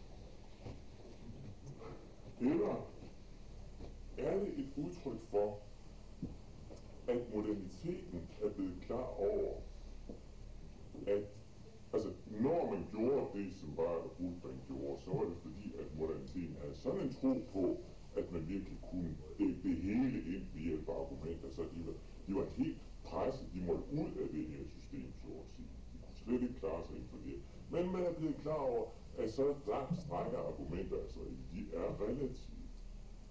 Og så inden for denne relative forståelse af, hvad argumentation egentlig er for noget, så kan man igen begynde at argumentere. Man, kan, man ved godt, hvor langt det rækker, men der hører med i det samlede billede af, hvad verden nu er, også argumenter. Så at spille med i den der samlede øh, tilværelsesforståelse, som folk nu danner sig, der hører argumentation. Og derfor tror jeg ikke, at vi bare skal springe over og sige, vi må op, opgive alt, hvad der hedder argumentation. Nej, vi kan da godt argumentere. Og jeg mener også, at vi skal lade være med at bruge ordet fortælling. Ja, jeg reagerer mod ordet fortælling. Det er fiktion. Det er og bliver fiktion. Vi skal bruge nogle andre ord. Vi må godt argumentere, men vi er heldigvis sammen med de moderne blevet klar over, at argumenterne har deres relative ret og deres relative begrænsning. Og så bruger vi det i den sammenhæng. Og så tror vi på, at Helion bruger også det. Mm. Øh, hvis jeg må komme med en lille replik, så, så synes jeg, at det, er- det var et af de stærke forser, hvor du henviser til Jesus som al fortællings ophav. Altså, og hvor du viser, altså, henviser til, at hele Bibelen har en fortællestruktur. Øh, så altså det medium, som vi selv oplevede i vores egen søndagsskole, og i de bedste af de prædikner, vi sidder under i dag, og det som vi møder også i, i, i Bibelen som en, en, en uh, altså, og mand i mand imellem, ikke? Altså, der er fortællingen jo. Altså, jeg mener, vi, vi skal virkelig benytte os af de strenge. Det synes jeg var en personlig, vil jeg sige, var en stor fordel, ikke? Jeg er skisme. Jeg afgiver dissens. øh, Jørgen Hedager. Øh, det var en bemærkning om øh, øh, måske skønlitteraturen, og, og du fik sådan øh, en øh, filminstruktør som noget med. Og så er jeg et sted, hvor jeg skal arbejde med formidling, også den skriftlige formidling. Øh, og min erfaring er jo, at jo mere, det kan være, at vi skal kalde det en anden fortælling, så, men jo mere fiktion, jo mere øh, man udleverer sig selv øh, i form af at fortælle vidnesbyrd, jo nemmere når man igennem. Ikke kun til øh, de sekulariserede mennesker, men også til, øh, til kristne. Vi gider ikke at læse Van Stenstad, eller den type, som Bordav, vi har hørt her før, som er rent systematisk og som er fantastisk godt for tanken og få at blive sleden på osv. Men man, det er ikke sådan noget, man vil have, men man kan ikke komme igennem det simpelthen. Der skal være noget fortælling, ikke nødvendigvis i form af visionen, men i form af, at man drager livet med ind i det. Og derfor vil jeg lige gøre opmærksom på Læs for livet, der ligger herhenne. Den er gratis for de første 20, der kommer med. Der er en, en, en fremragende artikel om, hvad det er skønlitteraturen kan, som faglitteraturen ikke kan. Prøv at gøre- være opmærksom på det. Og så øh, hensyn, jeg kan godt lide nogle praktiske eksempler. Øh, hvordan forholder vi os til en bemærkning, der var i morgenradioen mandag morgen?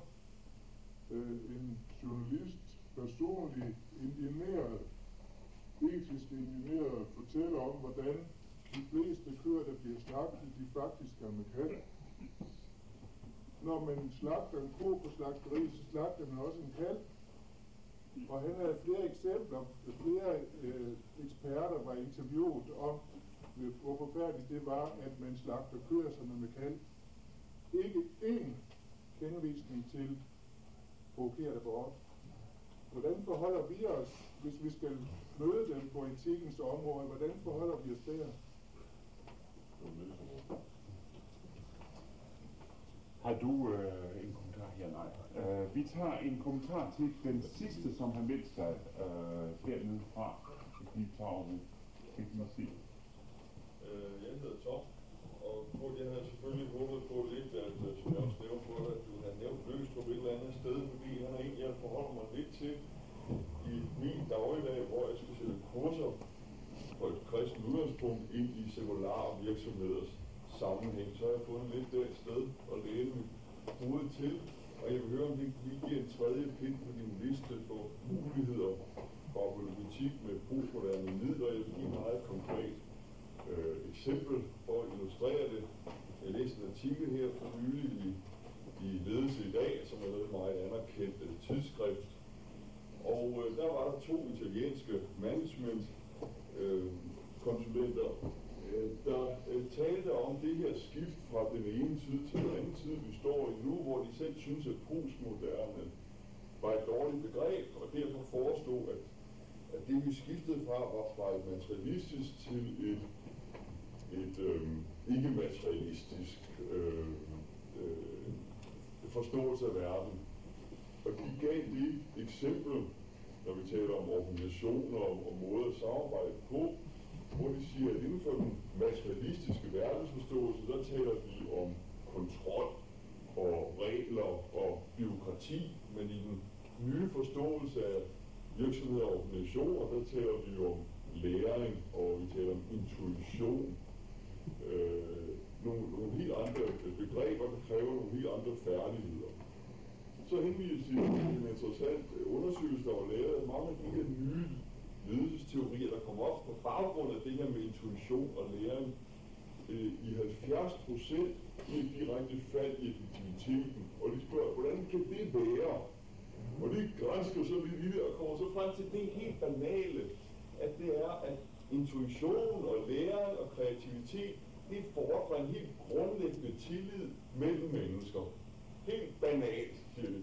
Grundlæggende tillid mellem mennesker, hvor det ikke er til stede, kan man simpelthen ikke lære at være intuitiv og være kreativ og alt andet.